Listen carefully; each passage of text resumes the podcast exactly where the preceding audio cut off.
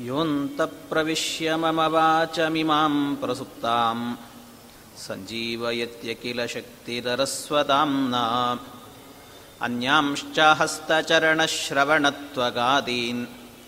प्राणान्नमो भगवते पुरुषाय तुभ्यं भवदवोष्णेन तातप्यमानान्।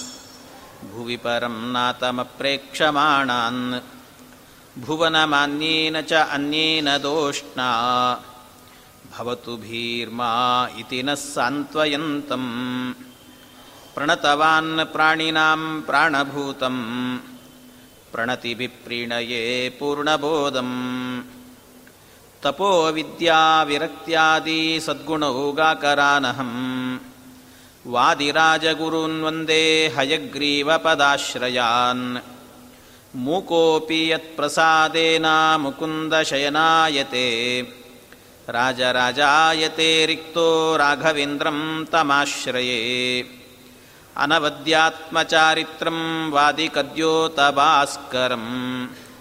विद्यामान्यगुरुं वन्दे विद्याविद्योतभास्वरम् श्रीविश्वेशतीर्थगुरुभ्यो नमः। नारायणं सुरगुरुं जगदेकनाथं भक्तप्रियं सकललोकनमस्कृतञ्च त्रैगुण्यवर्जितमजं विभुमाद्यमीशं वन्दे भवनमरासुरसिद्धवन्द्यम् नारायणं नमस्कृत्या नरं चैव नरोत्तमं। देवीं सरस्वतीं व्यासं ततो जयमुदीरये। श्रीगुरुभ्यो नमः। हरिः ओं हरिः ओं हरिः ओम्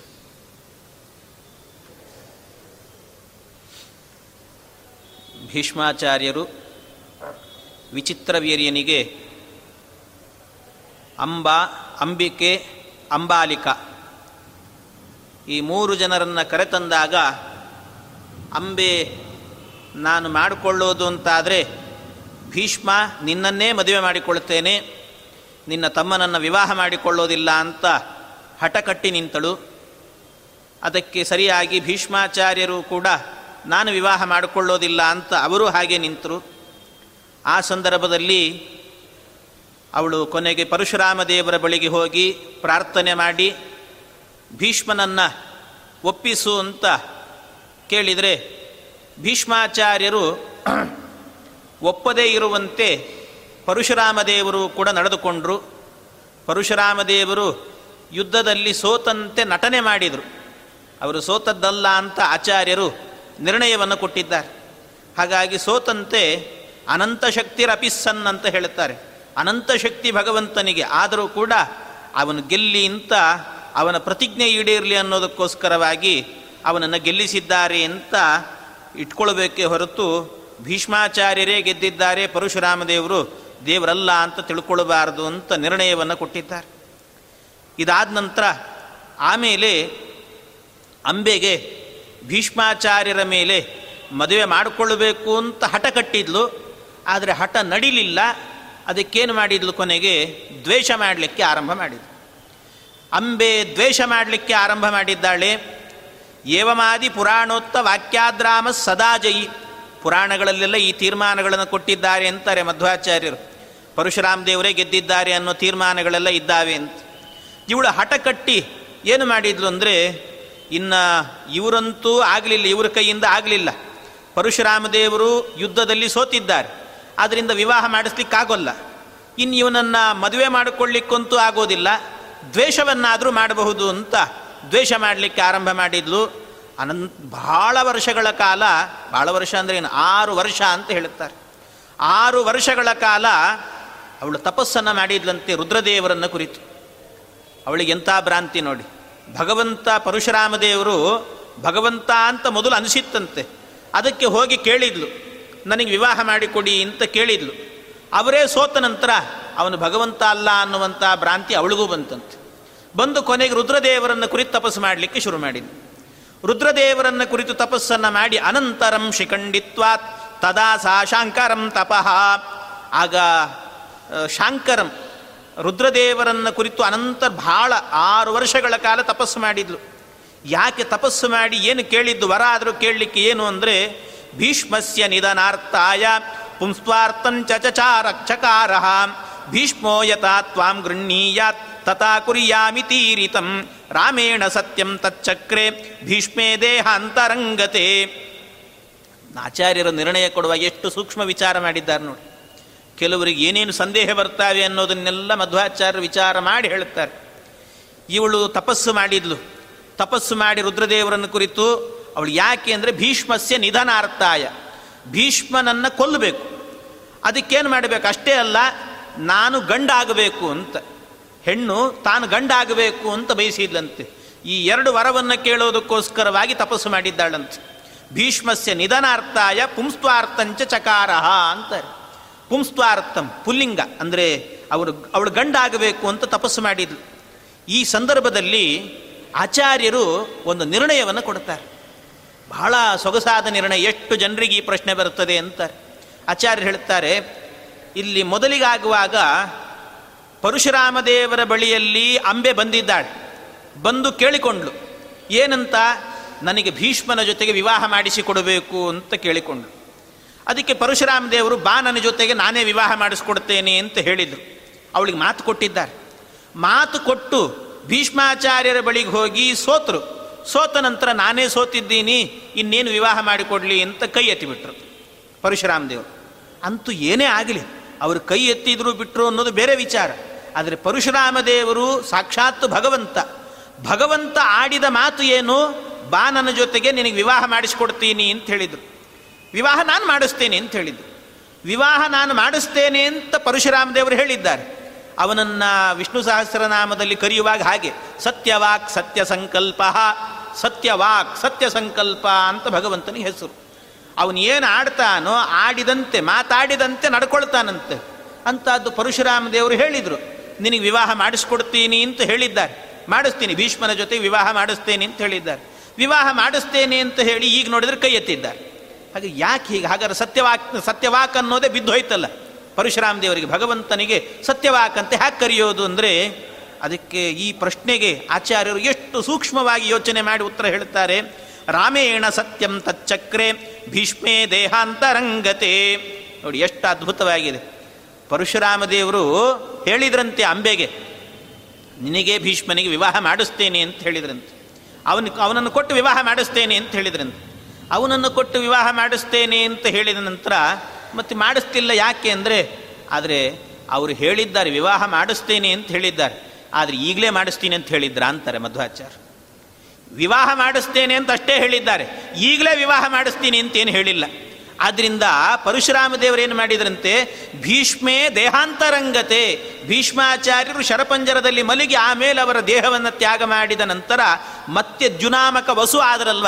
ವಸುಗಣದಲ್ಲಿ ಅವರು ಸೇರಿದ್ರಲ್ಲ, ಆಗ ಪುನಃ ಇವಳನ್ನು ವರಾಂಗಿಯನ್ನಾಗಿ ಮಾಡಿ ಮತ್ತೆ ವಿವಾಹ ಮಾಡಿಸಿದ್ದಾರಂತೆ. ಆಗ ವಿವಾಹ ಮಾಡಿಸಿದ್ದು ಅಂತ ಹಾಗಿಟ್ಕೊಳ್ಬೇಕು ಅಂತ ಹೇಳಿಬಿಟ್ಟು ಮಧ್ವಾಚಾರ್ಯ ಹೇಳ್ತಾರೆ. ಅಷ್ಟು ನಿರ್ಣಯವನ್ನು ಕೊಡ್ತಾರೆ ಒಂದೊಂದು ಕ್ಷಣದಲ್ಲೂ ಕೂಡ. ಅದಕ್ಕೆ ಇದ್ರ ಮೇಲೆ ಮತ್ತೊಂದು ಪ್ರಶ್ನೆ ಮಾಡ್ತಾರೆ. ಮಧ್ವಾಚಾರ್ಯ ಹೇಳ್ತಾರೆ, ಇದ್ರ ಮೇಲೆ ಮತ್ತೆ, ಅಲ್ಲ, ಇದು ಪರಶುರಾಮ ದೇವರೇನು ಮಾಡಿಸೋದು ವಿವಾಹ ಅಂತ ಕೇಳ್ತಾರೆ. ಪರಶುರಾಮ ದೇವರು ಮಾಡಿಸಿದಾಗ ಹೇಗಾಯಿತು? ಯಾಕೆ ಅಂದರೆ ಇವನ ದೇಹಾಂತರ ಬಂದಾದ ನಂತರ, ಅಂದರೆ ಜುನಾಮಕ ವಸು ಆದ.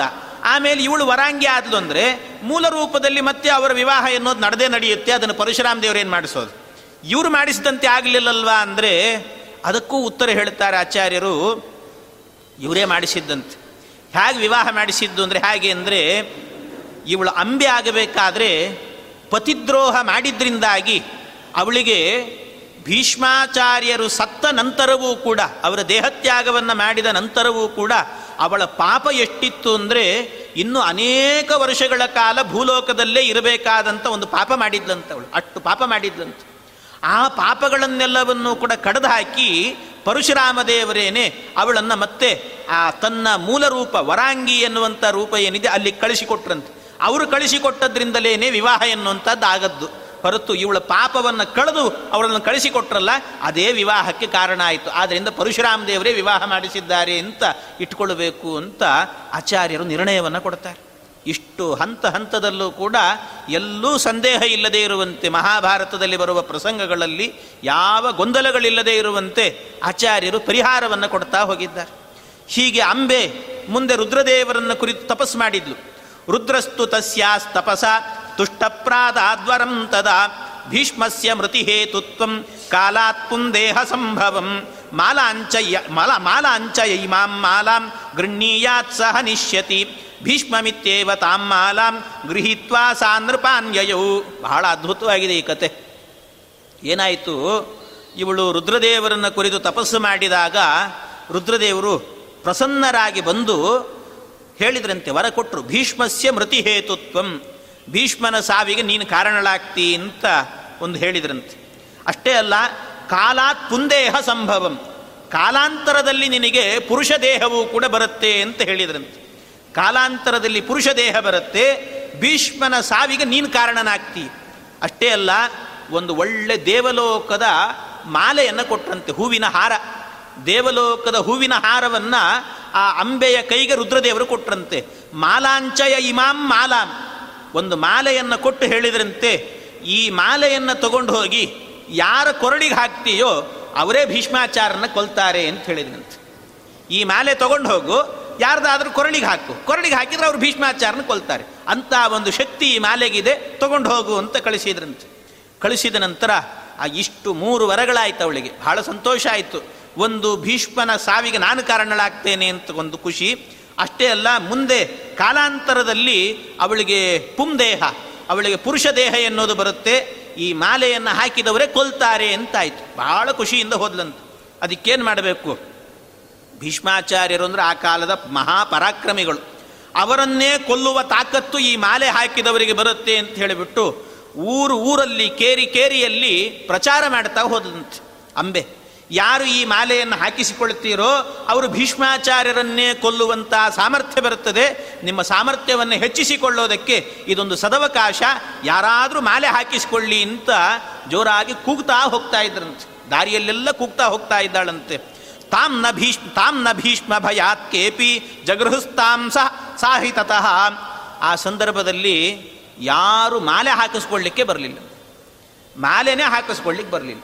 ಯಾಕೆ ಅಂದರೆ ಅಲ್ಲಿ ಭೀಷ್ಮಾಚಾರ್ಯರ ಭಯ ಎನ್ನೋದು ಹಾಗಿತ್ತಂತೆ. ಭೀಷ್ಮಾಚಾರ್ಯರು ಮಹಾಪರಾಕ್ರಮಿಗಳು. ಇವಳೇನೋ ಹೇಳ್ತಾ ಇದ್ದಾಳೆ, ಅಂಬೆ, ಯಾರು ಮಾಲೆ ಹಾಕ್ಕೊಳ್ತಾರೋ, ಅವರು ಭೀಷ್ಮಾಚಾರ್ಯನ ಕೊಲ್ಲೋ ಸಾಮರ್ಥ್ಯ ಬರ್ತದೆ ಅಂತ. ನಾವೇನೋ ತಲೆ ಕೆಡಿಸ್ಕೊಂಡು ಧೈರ್ಯ ಮಾಡಿ ಮಾಲೆ ಹಾಕ್ಕೊಂಡು ಭೀಷ್ಮಾಚಾರ್ಯರ ಮುಂದೆ ಹೋಗಿ ನಿಲ್ಲೋದು, ಅವರ ಪರಾಕ್ರಮದ ಮುಂದೆ ಕೊನೆಗೆ ಏನು ಕೆಲಸ ನಡೆಯೋದೇನು ನಾವೇ ಸಾಯೋದು. ಯಾಕೆ ಬೇಕಿಂತ ಸಮಸ್ಯೆಗಳು? ಬೇಡವೇ ಬೇಡ ಅಂತ ಆ ಸಂದರ್ಭದ ಎಲ್ಲರೂ ಕೂಡ ಕೇಪಿ ಜಗೃಹುಸ್ತಾಂ ಹಿತ ಸಾತತಃ ಅಂತ ಯಾರೂ ಅದನ್ನು ಸ್ವೀಕಾರ ಮಾಡಲಿಲ್ಲಂತ.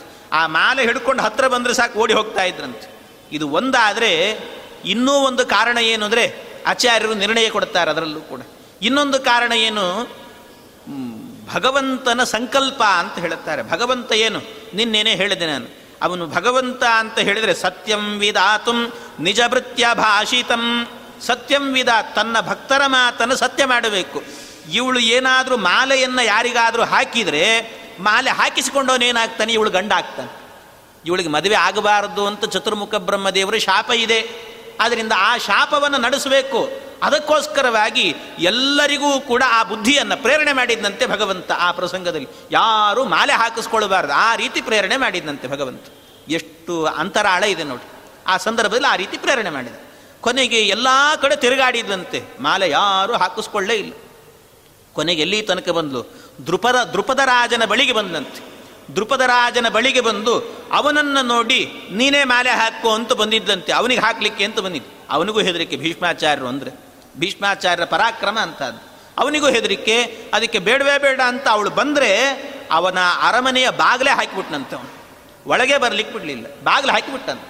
ಬಾಗಿಲು ಹಾಕಿದ್ದಕ್ಕೆ ಕೊನೆಗೆ ಇವಳೇನು ಮಾಡಿದ್ಲಂತೆ ಸರಿ ಯಾರು ಈ ಹಾರ ಹಾಕಿಸ್ಕೊಳ್ತಾ ಇಲ್ಲ, ಏನು ಮಾಡೋದು? ಹೋದರೆ ಹೋಯ್ತು ಬಿಡು ಅಂತ ಪರವಾಗಿಲ್ಲ ಅಂತ ತಿಳ್ಕೊಂಡು ಅವಳೇನು ಮಾಡಿದ್ಲಂತೆ ಆ ಹಾರವನ್ನು ದೃಪದರಾಜನ ಮನೆಯ ಹೊಸ್ತಿಲ ಎದರಲ್ಲಿ ಇಟ್ಟು ಹೊರಟೋಗ್ಬಿಟ್ಲಂತೆ ಹೊರಟೋಗಿ ತನ್ನ ದೇಹವನ್ನೇ ತ್ಯಾಗ ಮಾಡಿದ್ಲಂತೆ ತನ್ನ ದೇಹ ತ್ಯಾಗ ಮಾಡಿಬಿಟ್ಟು ಇಷ್ಟು ನಡೀತಂತೆ.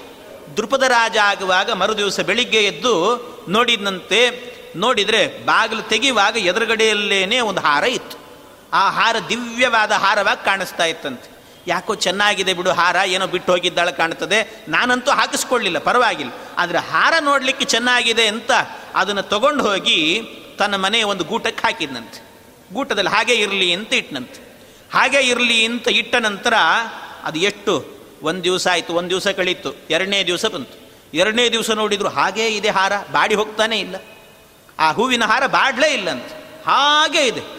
ಮತ್ತೆ ಮೂರನೇ ದಿವಸ ನೋಡಿದ, ಹಾಗೇ ಇತ್ತು. ಏನು ಮಾಡಿದರೂ ಬಾಡ್ತಾ ಇಲ್ಲ. ಅದು ರುದ್ರದೇವರು ದೇವಲೋಕದಿಂದ ತಂದಂಥ ಒಂದು ಹೂವಿನ ಹಾರ. ಅಷ್ಟು ದಿವ್ಯವಾದಂಥ ಹಾರ ಬಾಡ್ತಾನೇ ಇಲ್ಲಂತೆ. ಬಾಡದೇ ಇರುವಂಥ ಆಹಾರ ಅಷ್ಟು ದಿವಸ ಹಾಕಿದ್ನಂತೆ. ನೋಡಿ ಎಷ್ಟು ವಿಚಿತ್ರ ಅಂದರೆ ದೃಪದ ರಾಜ ಅಲ್ಲಿ ಹಾಕಿಟ್ಟಿದ್ದ. ಆ ಹಾರ ಕೊನೆಗೆ ಎಲ್ಲಿಗೆ ಹೋಯಿತು ಅಂದರೆ ಅದು ಮುಂದೆ ಬರೋ ಪ್ರಸಂಗ ಈಗ ಹೇಳ್ತಾ ಇದ್ದೇನಷ್ಟೆ ಆ ದೃಪದ ರಾಜ ಹಾಕಿಟ್ಟ, ಆಮೇಲೆ ಬಹಳ ವರ್ಷಗಳಾದ ನಂತರ ಅವನ ಮನೆಯಲ್ಲಿ ಹೋಮವನ್ನು ಮಾಡಿದಾಗ ಅಲ್ಲಿ ದ್ರೌಪದಿ ದೇವಿ ದೃಪದನ ಮಗಳಾಗಿ ಬಂದದ್ರಿಂದ ಅವಳಿಗೆ ದ್ರೌಪದಿ ಅಂತ ಹೆಸರು. ಆ ದ್ರೌಪದಿ ದೇವಿ ಅವತಾರ ಮಾಡಿದ್ಲಲ್ಲಿ, ಭಾರತೀ ದೇವಿ. ಅವತಾರ ಮಾಡಿದಾಗ ಅವಳನ್ನು ವಿವಾಹ ಮಾಡಲಿಕ್ಕೆ ಅಂತ ಒಂದು ಸ್ವಯಂವರ ಏರ್ಪಾಟು ಮಾಡಿದರು. ಆ ಸ್ವಯಂವರದಲ್ಲಿ ಅದು ಒಂದು ಮತ್ಸ್ಯಯಂತ್ರವನ್ನು ಭೇದ ಮಾಡಬೇಕು ಅಂತ ಎಲ್ಲ ಇಟ್ಟಿದ್ರು. ಅಲ್ಲಿ ಬಂದು ಆ ಮತ್ಸ್ಯಯಂತ್ರವನ್ನು ಭೇದಿಸಿದವನು ಯಾರು ಅಂದರೆ ಅರ್ಜುನ. ಅರ್ಜುನ ಭೇದಿಸಿದಾಗ ಆಗ ಯಾವ ಹಾರ ಸಿಕ್ಕಿತ್ತಲ್ಲ, ಆ ಹಾರವನ್ನು ದ್ರೌಪದಿ ದೇವಿಯ ಕೈಯಲ್ಲಿ ಕೊಟ್ಟನಂತೆ ಆ ದೃಪದ ರಾಜ. ಅಲ್ಲಿ ತನಕ ಬಾಡೇ ಇರಲಿಲ್ಲ, ಹಾಗೇ ಇತ್ತು ಆ ಹೂ ಅಷ್ಟು ಚೆನ್ನಾಗಿರುವಂಥದ್ದು ಆ ಹೂವಿನ ಹಾರವನ್ನು ಕೊಟ್ಟಾಗ ದ್ರೌಪದಿ ದೇವಿ ಏನು ಮಾಡಿದ್ಲು? ಅದನ್ನು ಅರ್ಜುನನಿಗೆ ಹಾಕಿದ್ಲು.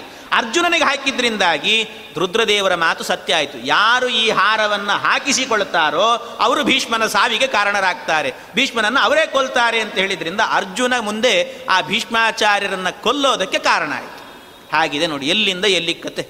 ಇಷ್ಟು ಅದ್ಭುತವಾಗಿದೆ. ಹೀಗೆ ಆ ಸಂದರ್ಭದಲ್ಲಿ ನಡೀತು ಅಂತಾರೆ. ಅಂತೂ ದೃಪದ ರಾಜ ತನ್ನ ಮನೆಯಲ್ಲೇ ಇಟ್ಟುಕೊಂಡಿದ್ದ ಹಾರವನ್ನು. ಹೀಗೆಲ್ಲ ಆಯಿತು. ಆದ ನಂತರ ಅವನಿಗೆ ಏತಸ್ಮಿನ್ನೇವ ಕಾಲೇತು ಸುತಾರ್ಥಂ ದೃಪದಸ್ತಪಃ ಚಕಾರ ಶಂಭವೇ ಚೈನಂ ಸ್ವಬ್ರವೀತ್ ಕನ್ಯಕಾತವ. ಇದು ಮುಂದೆ ನಡೆಯೋದನ್ನು ಮೊದಲು ಹೇಳಿದ್ದೀನಷ್ಟೇ. ಈಗ ನಡೆದದ್ದೇನು ಅಂದರೆ, ದೃಪದ ಮಹಾರಾಜನಿಗೆ ಬಹಳ ದಿನದಿಂದ ಮಕ್ಕಳಾಗಿರಲಿಲ್ಲಂತೆ. ಮಕ್ಕಳಾಗಿಲ್ಲ ಅಂತ ರುದ್ರದೇವರನ್ನು ಕುರಿತು ತಪಸ್ಸು ಮಾಡಿದ್ರಂತೆ. ಯಾಕೆಂದರೆ ಯಾವಾಗಲೂ ಕೂಡ ಹಾಗೆ ಮಕ್ಕಳು ಬೇಕು, ಸಂತಾನ ಬೇಕು ಅಂದಾಗ ರುದ್ರದೇವರ ಆರಾಧನೆ ಮಾಡಬೇಕು ಅಂತ ಹೇಳ್ತಾರೆ. ಭಕ್ತ್ಯಾ ಶ್ರೀ ಶಿವಮಾರಾಧ್ಯ. ಭಕ್ತ್ಯ, ಭಕ್ತಿಯಿಂದ ರುದ್ರದೇವರ ಆರಾಧನೆ ಶತಚಂಡಿ ವಿಧಾನತಃ. ಹರಿವಂಶ ಕಥಾಂ ಶ್ರುತ್ವ ಪುತ್ರಂ ಉತ್ಪಾದಯೇತ್ ಸುದೀಹಿ ಅಂತ ಮೂರು ಕ್ರಮಗಳನ್ನು ಹೇಳಿದ್ದಾರೆ. ಭಕ್ತ್ಯಾ ಶ್ರೀ ಶಿವಮಾರಾಧ್ಯ. ಭಕ್ತಿಯಿಂದ ರುದ್ರದೇವರ ಆರಾಧನೆ ಮಾಡಬೇಕು. ಇಲ್ಲ ಒಂದು ಶತಚಂಡಿ ಯಾಗವನ್ನು ಮಾಡಬೇಕು. ಅದು ಇಲ್ಲ ಅಂದರೆ ಭಕ್ತಿಯಿಂದ ಹರಿಕ, ಇದು ಹರಿವಂಶದ ಶ್ರವಣ ಮಾಡಬೇಕಂತೆ. ಹರಿವಂಶ ಕಥಾಂಶೃತ್ವ ಅಂತಾರೆ. ಈ ಮೂರು ಕ್ರಮದಿಂದ ಪುತ್ರಂ ಉತ್ಪಾದಯೇತ್ ಸುದೀಹಿ ಒಳ್ಳೆ ಸಂತಾನವನ್ನು ಪಡೀಬೇಕು ಅಂತ ಹೇಳುತ್ತಾರೆ. ಹಾಗೆ ರುದ್ರದೇವರ ಆರಾಧನೆ ಮಾಡಿ ಒಳ್ಳೆ ಸಂತಾನ ಪಡೀಬೇಕು ಅಂತ ಚಕಾರ ಶಂಭವೇ ಚೈನಂ ಸೋಬ್ರವೀತ್ ಕನ್ಯಕಾತವಾ, ಒಳ್ಳೆ ಮಗ ಹುಟ್ಟಬೇಕು ಅಂತ ತಪಸ್ಸು ಮಾಡಿದನಂತೆ ತಪಸ್ಸು ಮಾಡಿದ್ದಕ್ಕೆ ರುದ್ರದೇವರು ಪ್ರತ್ಯಕ್ಷರಾಗಿ ವರ ಕೊಟ್ರಂತೆ, ನಿನಗೆ ಒಳ್ಳೆ ಒಂದು ಹೆಣ್ಣು ಮಗು ಹುಟ್ಟುತ್ತೆ ಅಂತ ವರ ಕೊಟ್ರಂತೆ. ಹೆಣ್ಣು ಮಗು ಅವನು ತಪಸ್ಸು ಮಾಡಿದ್ದು ಒಳ್ಳೆ ಸತ್ಪುತ್ರ ಬೇಕು ಅಂತ. ಆದರೆ ರುದ್ರದೇವರು ವರ ಕೊಟ್ಟಿದ್ದು, ಸೋಬ್ರವೀತ್ ಅಥವಾ ನಿನಗೆ ಒಳ್ಳೆ ಕನ್ಯೆ, ಒಂದು ಒಳ್ಳೆ ಮಗಳು ಹುಡ್ತಾಳೆ ಅಂತ ವರ ಕೊಟ್ರಂತೆ. ವರ ಕೊಟ್ಟಾಗ ಆಗ ಕೇಳಿದನಂತೆ, ಅಲ್ಲ, ನಾನು ತಪಸ್ಸು ಮಾಡಿದ್ದು, ಒಳ್ಳೆ ಗಂಡು ಮಗು ಬೇಕು ಅಂತ, ನೀವು ನೋಡಿದ್ರೆ ಹೆಣ್ಣು ಮಗು ಕೊಡ್ತಾ ಇದ್ದೀರಲ್ಲ ಅಂತ ಕೇಳಿದ್ರಂತೆ. ಅದಕ್ಕೆ ರುದ್ರದೇವರು ಹೇಳಿದ್ರಂತೆ, ಕೊಟ್ಟದ್ದೇನೋ ಕೊಟ್ಟಾಯಿತು, ಇಟ್ಕೊಂಡ್ಬಿಡು ಅಂದ್ರಂತೆ. ಅದಕ್ಕೆ, ಅಲ್ಲ, ನನಗೆ ಗಂಡೇ ಬೇಕು ಅಂತ. ಸರಿ, ಆಗಲಿ, ಪರವಾಗಿಲ್ಲ, ಹಾಗಾದರೆ, ಭೂತ್ವಾ ಭವಿಷ್ಯತಿ ಪುಮಾನ್ ಇತಿ ಸಾಂಬಾ ತಥೋಜನಿ ಅಂತಾರೆ. ರುದ್ರದೇವರು ಹೇಳಿದ್ರಂತೆ, ಈಗ ಹುಟ್ಟೋದು ಹೆಣ್ಣು ಹುಟ್ಟುತ್ತದೆ, ಆದರೆ ಕಾಲಾಂತರದಲ್ಲಿ ಅದೇ ಮಗು ಗಂಡಾಗ್ತದೆ ಅಂದ್ರಂತೆ. ಏನು ಅದ್ಭುತ. ಈ ಇವರು ಹೇಳಿದ್ದು, ರುದ್ರದೇವರೇ ಹೇಳಿದ್ದು, ಭೂತ್ವಾ ಭವಿಷ್ಯತಿ ಪುಮಾನ್ ಇತಿ ಸಾಂಬಾ ತಥೋಜನಿ ಈಗೇನೋ ಹೆಣ್ಣಾಗಿರುತ್ತದೆ. ಮುಂದೆ ಸ್ವಲ್ಪ ದಿವಸ ಕಳೆದಾದ ಮೇಲೆ ಕಾಲಾಂತರದಲ್ಲಿ ಅದೇ ದೇಹ, ಆದರೆ ಗಂಡಾಗ್ತದೆ ಅಂತ ಹೇಳಿ. ಅವಳೇ ಗಂಡಾಗ್ತಾಳೆ. ಸರಿ, ಅದಕ್ಕೆ ಆಯಿತು ಅಂತ ಖುಷಿ ಆಯಿತು, ಖುಷಿಯಿಂದ ಏನು ಮಾಡಿದ್ನಂತೆ ನಾಮ್ನಾ ಶಿಖಂಡಿನಿ ತಸ್ಯಾಹ ಪುಂವತ್ ಕರ್ಮಾಣಿ ಚಾಕರೋತ್. ಅದಕ್ಕೇನು ರುದ್ರದೇವರ ಆ ವರದ ಮೇಲೆ ಎಷ್ಟು ನಂಬಿಕೆ ಅಂದರೆ ದೃಪದನಿಗೆ ಮಹಾವಿಶ್ವಾಸ ಅಂತ. ಆ ಮಗು ಒಂದು ಮಗು ಹುಟ್ಟೇ ಬಿಡ್ತು. ಮಗು ಹುಟ್ಟಿತು, ಹುಟ್ಟಿದ ನಂತರ ಅದು ಹೆಣ್ಣಾಗೆ ಇತ್ತು ಮೊದಲಿಗೆ. ಗೊತ್ತಿತ್ತು. ತನ್ನ ಹೆಂಡತಿಗೆ ಹೇಳಿದಂತೆ ಇಲ್ಲ, ರುದ್ರದೇವರು ಹೀಗೆ ಹೇಳಿದ್ದಾರೆ. ಇದು ಕಾಲಾಂತರದಲ್ಲಿ ಗಂಡ ಆಗ್ತದೆ ಈ ಮಗು ಅಂತ ಹೇಳಿದನು. ಕಾಲಾಂತರದಲ್ಲಿ ಗಂಡ ಆಗ್ತದೆ ಅದಕ್ಕೆ ಸರಿ ಅಂತ ಅದನ್ನು ಬೆಳೆಸಲಿಕ್ಕೆ ಶುರು ಮಾಡಿದ್ರಂತೆ. ಆದರೆ ಹೆಸರು ನಾಮಕರಣ ಮಾಡುವಾಗಲೂ ಕೂಡ ಏನಂತ ಮಾಡಿದರು ಶಿಖಂಡಿನಿ ಅಂತ ಅವರು ಕರೀತಾ ಇದ್ರು ಒಳಗಡೆ ಅಷ್ಟೇ. ಆದರೆ ಹೊರಗಡೆ ಆಗುವಾಗ ಶಿಖಂಡಿ ಅಂತ ಕರೆದ್ರಂತೆ. ಶಿಖಂಡಿ ಅಂದರೆ ಪುಲ್ಲಿಂಗ ಪುಲ್ಲಿಂಗ ಶಬ್ದ. ಶಿಖಂಡಿನಿ ಅಂತ ಹೇಳಿದರೆ ಸ್ತ್ರೀಲಿಂಗ ಶಬ್ದ ಅದು. ಅದರಿಂದ ಶಿಖಂಡಿನಿ ಅನ್ನೋದು ಇವರಿಗೆ ಮಾತ್ರ ಗೊತ್ತಿತ್ತು. ಹೊರಗಡೆ ಪ್ರಪಂಚಕ್ಕೆ ಎಲ್ಲ ಕಡೆಯಲ್ಲೂ ಕೂಡ ಏನು ಮಾಡಿದ್ರಂತೆ, ನಮಗೆ ಹೆಣ್ಣು ಹುಟ್ಟಿದೆ ಅನ್ನೋ ವಿಚಾರ ಯಾರಿಗೂ ಗೊತ್ತಾಗಲೇಬಾರದು ಅಂತ ಗಂಡ, ಹೆಂಡತಿ ಇಬ್ಬರು ಸೇರಿಕೊಂಡು ನಮಗೆ ಹುಟ್ಟಿದ್ದೆ ಗಂಡು ಅಂತ ಹೇಳಿದ್ರಂತೆ. ಇದು ಮಾತ್ರ ಮಾಡಿದರೆ ಪರವಾಗಿದ್ದಿಲ್ಲ. ಅವನು ಇನ್ನೂ ಏನು ಮಾಡಿದ ಅಂದರೆ, ನಾಮ್ನಾ ಶಿಖಂಡಿನಿ ತಸ್ಯಾಹ ಪುಂವತ್ ಕರ್ಮಾಣಿ ಚಾಕರೋತು ಅಂತ. ಅಷ್ಟೇ ಅಲ್ಲ, ಅವನನ್ನು ಬೆಳೆಸುವಾಗಲೂ ಕೂಡ, ಆ ಕನ್ಯೆಯನ್ನು ಬೆಳೆಸುವಾಗಲೂ ಕೂಡ ಎಲ್ಲ ಗಂಡಿನಂತೆ ಬೆಳೆಸಿದ್ನಂತೆ. ಗಂಡು ಮಕ್ಕಳನ್ನು ಹೇಗೆ ಬೆಳೆಸ್ತಾರೆ? ಗಂಡು ಹುಡುಗರನ್ನ ಹಾಗೇ ಬೆಳೆಸಿದ್ನಂತೆ. ಯಾವ ರೀತಿ? ಅದು ಅದಕ್ಕೇನು ಅಂಗಿ ಚಡ್ಡಿ ಹಾಕೋದು, ಮಾಡೋದು, ಅದು ಗೌನ್ ಗಿವನೆಲ್ಲ ಬಿಟ್ಟೇ ಬಿಟ್ಟ. ಹೀಗೆ ಬೆಳೆಸಲಿಕ್ಕೆ ಶುರು ಮಾಡಿದ್ನಂತೆ. ಹಾಗೆ ಗಂಡಿನಂತೆ ಬೆಳೆಸಿದ್ನಂತೆ. ತಸ್ಯ ಇವ ಪಾಂಚಾಲ ರಾಜ ಸ ದಶಾರಣಾಧಿಪತೇ ಸುತಾಂ. ಇದೇ ರೀತಿ ಬೆಳೆಸಿದ ಅದು ಬೆಳೀತಾ ಇದೆ. ಅದು ಎಲ್ಲಿ ತನಕ ಅಂದ್ರೆ ಆ ಹೆಣ್ಣಿಗೂ ಕೂಡ ಗೊತ್ತಾಯ್ತು. ನಾನು ಹೆಣ್ಣು ಅಂತ ಅದಕ್ಕೂ ಗೊತ್ತಾಯ್ತು. ಕೂಸಿಗೂ. ಮೂರು ಜನಕ್ಕೆ ಮಾತ್ರ ಗೊತ್ತು, ಇದು ಹೆಣ್ಣು ಅಂತ. ಒಂದು ತನಗೇ ಗೊತ್ತು, ಇನ್ನೊಂದು ತಂದೆ ತಾಯಿಗಳಿಗೆ ಗೊತ್ತು. ಅಷ್ಟೇ. ಇನ್ಯಾರಿಗೂ ಗೊತ್ತಿಲ್ಲ ಪ್ರಪಂಚದಲ್ಲಿ. ಆ ರೀತಿ ಬೆಳೆಸಿದ್ದಾರಂತೆ. ಆದರೆ ಅವನಿಗೆ ಮಾತ್ರ ದೃಪದನಿಗೆ ಮಾತ್ರ ಇಲ್ಲ. ಇದು ಕಾಲಾಂತರದಲ್ಲಿ ಗಂಡಾಗುತ್ತೆ, ಇದು ನನ್ನ ಮಗು ಅಂತ ಬಹಳ ದೃಢವಾದ ನಂಬಿಕೆ. ಆ ನಂಬಿಕೆಯಿಂದಲೇ ಇದ್ದ ಇದೇ ಪ್ರಸಂಗದಲ್ಲಿ ಆ ಮಗು ದೊಡ್ಡದಾಯಿತು. ದೊಡ್ಡದಾದ ನಂತರ ಆಗ ಪಕ್ಕದ ಊರಲ್ಲಿ, ಪಕ್ಕದ ಒಂದು ದೇಶ ಇತ್ತಂತೆ. ದಶಾರಣಾಧಿಪತಿ, ದಶಾರಣ ದೇಶ ಅಂತ ಒಂದು ದೇಶ. ಆ ದಶಾರಣ ದೇಶದಲ್ಲಿ ಆಗಬೇಕಾದ್ರೆ ಅಲ್ಲಿ ದಶಾರಣ ದೇಶದ ರಾಜ ತನಗೊಂದು ಹೆಣ್ಣು ಮಗು ಇತ್ತಂತೆ. ಆ ಹೆಣ್ಣು ಮಗುವಿಗೆ ವಿವಾಹ ಮಾಡಬೇಕು ಅಂತ ಎಲ್ಲ ಕಡೆ ವಿಚಾರ ಮಾಡ್ತಾ ಇದ್ದಂತೆ ವಿವಾಹ ಮಾಡಬೇಕು ಅಂತ ವಿಚಾರ ಮಾಡುವಾಗ ಸರಿಯಾಗಿ ಯಾರೋ ಹೇಳಿದ್ರಂತೆ, ಇಲ್ಲೇ ದೃಪದ ರಾಜ ಇದ್ದಾನೆ, ಆ ದೃಪದ ರಾಜನಿಗೆ ಒಬ್ಬ ಮಗ ಇದ್ದಾನೆ, ಅವನ ಹೆಸರು ಶಿಖಂಡಿ ಅಂತ ಅವನಿಗೆ ಬೇಕಾದ್ರೆ ಕೊಟ್ಟು ವಿವಾಹ ಮಾಡ್ಬೋದು ಅಂದ್ರಂತೆ. ಅದಕ್ಕೆ ಸರಿ ಅಂತ ಬಹಳ ಖುಷಿ ಆಯಿತು. ದೃಪದ ರಾಜ, ದೊಡ್ಡ ಚಕ್ರವರ್ತಿ ಅದರಿಂದ ಅವನ ಮಗನಿಗೆ ಕೊಟ್ಟರೆ ಬಹಳ ಒಳ್ಳೆಯದಾಗ್ತದೆ ಅಂತ ಬಂದೇ ಬಿಟ್ಟನಂತ ಮಾತುಕತೆ ಮಾಡೋದಕ್ಕೆ ಅಂತ ಬಂದೇ ಬಿಟ್ಟ. ಬಂದಾಗ ದೃಪದ ರಾಜನು ಕೂಡ ಇದು ಹೆಣ್ಣು ಪಾಪ, ಆದರೆ ಯೋಚನೆ ಮಾಡಲಿಲ್ಲ. ಅವನಿಗೆ ಇನ್ನೂ ಮತ್ತೆ ನಂಬಿಕೆ ಅವನಿಗೆ. ಅದನ್ನು ಹೇಳ್ತಾರೆ ಮಧ್ವಾಚಾರ್ಯ, ವಿಶ್ವಸ್ಯ ವಾಕ್ಯಂ ರುದ್ರಸ್ಯ, ವಿಶ್ವಸ್ಯ ವಾಕ್ಯಂ ರುದ್ರಸ್ಯ. ರುದ್ರನ ವಾ ಆ ರುದ್ರದೇವರ ವಾಕ್ಯದ ಮೇಲೆ ಮಹಾವಿಶ್ವಾಸ. ವಿಶ್ವಸ್ಯ. ಬಹಳ ವಿಶ್ವಾಸ ಇತ್ತಂತೆ. ಆ ವಿಶ್ವಾಸದಿಂದ ಹೇಳಿದ್ನಂತೆ ನನ್ನ ಮಗನಿಗೆ ಬೇಕಾದ್ರೆ ನಿನ್ನ ಮಗಳನ್ನು ಕೊಡ್ಬೋದು, ವಿವಾಹ ಮಾಡ್ಬೋದು ಅಂತ ವಿವಾಹ ಮಾಡ್ಬೋದು ಅಂತ ಹೇಳಿದರು. ವಿವಾಹ ಮಾಡಬಹುದು ಅಂತ ಹೇಳಿದ ಕೂಡಲೇ ಸರಿ ಅಂತ ಬಹಳ ಆನಂದದಿಂದ, ಸಂಭ್ರಮದಿಂದ ವಿವಾಹವೂ ನಡೆದು ಹೋಯ್ತಂತೆ ವಿವಾಹದಲ್ಲೂ ಕೂಡ ಗಂಡಿನ ವೇಷವೇ ಹಾಕಿದ್ರಂತದಕ್ಕೆ ಗಂಡಿನ ವೇಷವೇ ಹಾಕಿ ಗೊತ್ತಾಗದೇ ಇರುವಂತೆ ಹಾಗೆಯೇ ಎಲ್ಲ ವಿವಾಹ ಮಾಡಿದರು. ವಿವಾಹ ಎಲ್ಲ ಆಗೋಯ್ತು. ವಿವಾಹವೂ ಆದ ನಂತರ ಏನಾಗಬೇಕಿನ ಗತಿ? ಅದಕ್ಕೆ ಆ ಸಂದರ್ಭದಲ್ಲಿ ಅಲ್ಲಿ ತನಕಲೂ ಕೂಡ ತಂದೆ ತಾಯಿಗೆ ತನಗೆ ಮೂರು ಜನರಿಗೆ ಮಾತ್ರ ಗೊತ್ತಿತ್ತಿದೆ ಹೆಣ್ಣು ಅಂತ. ಈಗ ಯಾರಿಗೆ? ಜೊತೆಗೆ ಸೇರಿಕೊಂಡಿದ್ದಾಳೆ ಹೆಂಡತಿ ಅಂತ ಅವಳಿಗೂ ಗೊತ್ತಾಯಿತು. ಇವಳು ಹೆಣ್ಣು ಅಂತ ಗೊತ್ತಾಯಿತು. ಗೊತ್ತಾದ ಕೂಡಲೇ, ಅಯ್ಯೋ, ನನ್ನ ಅಪ್ಪ ಮೋಸ ಹೋದ, ನನಗೆ ಮೋಸ ಆಯಿತು ಅಂತ ಅವಳಿಗೆ ಬೇಸರ ಆಯಿತು. ಬೇಸರ ಆಗಿ ಅವಳೇನು ಮಾಡಿದ್ಲಂತೆ, ಅನ್ಯತ್ರ ಮಾತಾ ಪಿತ್ರೋಸ್ತು ನವಿಜ್ಞಾತಾಂ ಬುಬೋಧ ದಾತ್ರನ್ಯೇ ವೇದಯತ್ ಸಾತ ತತ್ಪಿತ್ರೇ ಸಾನ್ಯವೇದಯತ್. ಆ ಕೂಡ್ಲೇನೆ ತನ್ನನ್ನು ಸಾಕು ತಾಯಿ, ದಾದಿ ಅಂತ ಕರೀತಾರೆ. ಆ ದಾದಿ ಎನ್ನುವಂಥ ಸಾಕು ತಾಯಿಗೆ ಅವಳು ಹೇಳಿಕೊಂಡ್ಲಂತೆ, ಯಾರು ಮದುವೆ ಮಾಡಿಕೊಂಡಿದ್ಲು ಹೆಣ್ಣು ದಶಾರಣ ದೇಶದ ಮಗಳು ದಶಾರಣದ ದೇಶದ ರಾಜನ ಮಗಳು, ಅವಳು ಹೇಳಿಕೊಂಡ್ಲಂತೆ. ನನಗೆ ಮಾಡಿಕೊಟ್ಟದ್ದು ಗಂಡಲ್ಲ, ಅವಳೊಂದು ಹೆಣ್ಣು, ಅಂತ ಹೇಳಿಕೊಂಡಾಗ, ಅವಳೇನು ಮಾಡಿದ್ಲು, ದಶಾರಣ ದೇಶದ ರಾಜನಿಗೆ ಹೇಳಿದ್ಲಂತೆ. ರಾಜನಿಗೆ ಹೇಳಿದ ಕೂಡಲೇ ರಾಜನಿಗೆ ಗೊತ್ತಾಯಿತು ಬಹಳ ಸಿಟ್ಟು ಬಂತು ದೃಪದ ಇಂಥ ದೊಡ್ಡ ಅನ್ಯಾಯ ಮಾಡಿದ್ದಾನಲ್ಲ ನನಗೆ ಅಂತ ಬಹಳ ಬೇಸರಾಗಿ ಸಿಟ್ಟು ಬಂದು ಏನಿವತ್ತು ದೃಪದ ರಾಜನನ್ನು ಮುಗಿಸೇ ಬಿಡಬೇಕು ಅಂತ ಯೋಚನೆ ಮಾಡಿಕೊಂಡು ದೊಡ್ಡ ಸೈನ್ಯವನ್ನು ಸೇರಿಸಿಕೊಂಡು ತನ್ನ ಸೈನ್ಯ ಸೇನಾಧಿಪತಿಗೆ ಹೇಳಿ ಕಳಿಸಿದ್ನಂತೆ. ಏನಂತ, ಈ ಕೂಡ್ಲೇನೆ ನಿನ್ನ ಮೇಲೆ ಯುದ್ಧವನ್ನು ಸಾರ್ತಾ ಇದ್ದೇನೆ, ನನ್ನ ಮಗಳಿಗೆ ಅನ್ಯಾಯ ಮಾಡಿದ್ದಿ ನೀನು, ಮೋಸ ಮಾಡಿ ವಿವಾಹ ಮಾಡಿಸಿದ್ದಿ, ಇವತ್ತು ನಿನ್ನನ್ನು ಯುದ್ಧ ಮಾಡಿ ನಿನ್ನನ್ನು ಹುಟ್ಟಲಿಲ್ಲ ಅಂತ ಅನಿಸಿಬಿಡ್ತೇನೆ ಅಂತ ಹೇಳಿ ಕಳಿಸು ದೃಪದನಿಗೆ ಅಂತ ಆ ದಶಾರಣ ದೇಶದ ರಾಜ ಕಳಿಸಿಕೊಟ್ಟನಂತೆ ಪ್ರೇಷಯ ಮಾಸ ದಿಗ್ಬುದ್ಧಿ ಭಿನ್ನಾತೆ ಬಾಲವಾಕ್ಯತಃ ಅಪರೀಕ್ಷಕಸ್ಯತೆ ರಾಷ್ಟ್ರಂ ಕಥಮಿತ್ಯೇವ ನರ್ಮಕೃತ್. ಕಳಿಸಿಕೊಟ್ಟಾಗ ಅವನು ಸೇನಾಧಿಪತಿ ಬಂದ. ಬಂದು ಹೇಳಿದಂತೆ ಹೀಗೆಲ್ಲ ನಿನ್ನ ಮೇಲೆ ಯುದ್ಧಕ್ಕೆ ಅಂತ ಬರ್ತಾ ಇದ್ದಾನೆ, ರಾಜ ಬರ್ತಾ ಇದ್ದಾನೆ, ಸನ್ನದ್ಧನಾಗು ಅಂತ. ಯುದ್ಧ ಮಾಡೋದಂದ್ರೆ ಸುಮ್ಮ ಸುಮ್ಮನೆ ಹೇಗೆ ಬೇಕಾದ್ರೆ ಹಾಗೆ ಬಂದುಬಿಡೋದಲ್ಲ. ಉಗ್ರಗಾಮಿಗಳ ಥರ ಬರಬಾರ್ದಂತೆ, ಅದಕ್ಕೊಂದು ನಿಯಮ ಇರ್ತದೆ. ಎಲ್ಲಿ ಸಿಕ್ಕರಲ್ಲಿ ಕೊಂದು ಬಿಡೋದು, ಅದೆಲ್ಲ ಮಾಡಿದರೆ ಉಗ್ರಗಾಮಿಗಳು ಅಂತಾರೆ. ಹಾಗೆಲ್ಲ, ಯುದ್ಧ ಮಾಡೋಕ್ಕಿಂತ ಮೊದಲು ಸೂಚನೆ ಕೊಡಬೇಕು. ಸೂಚನೆ ಕೊಟ್ಟು ಆಮೇಲೆ ಯುದ್ಧಕ್ಕೆ ಬರಬೇಕಂತೆ. ಸೂಚನೆ ಕೊಟ್ಟಾಗ ಅವರೇ ಒಪ್ಪಿಕೊಂಡ್ರು ಅಂತ ಆದರೆ ಇಲ್ಲ, ನಾವು ಯುದ್ಧ ಮಾಡೋದಿಲ್ಲ ಅಂತ ಹೇಳಿದರೆ, ಶರಣಾಗತರು ಅಂತ ಬಿಟ್ಬಿಡ್ಬೇಕಂತ. ಇಲ್ಲ ಅಂತ ಯುದ್ಧ ಮಾಡ್ತೇವೆ ಅಂದರೆ ಅವರು ಯುದ್ಧ ಮಾಡಬೇಕು ಅಂತ ನಿಯಮಗಳು. ಹಾಗಾಗಿ ಯುದ್ಧಕ್ಕೆ ಅಂತ ಕಳಿಸಿದಾಗ ಆಗ ದೃಪದನು ಕೂಡ ಹೇಳಿದ್ನಂತೆ, ಇನ್ನೂ ಅವನಿಗೆ ವಿಶ್ವಾಸ, ರುದ್ರದೇವರ ವಾಕ್ಯದ ಮೇಲೆ.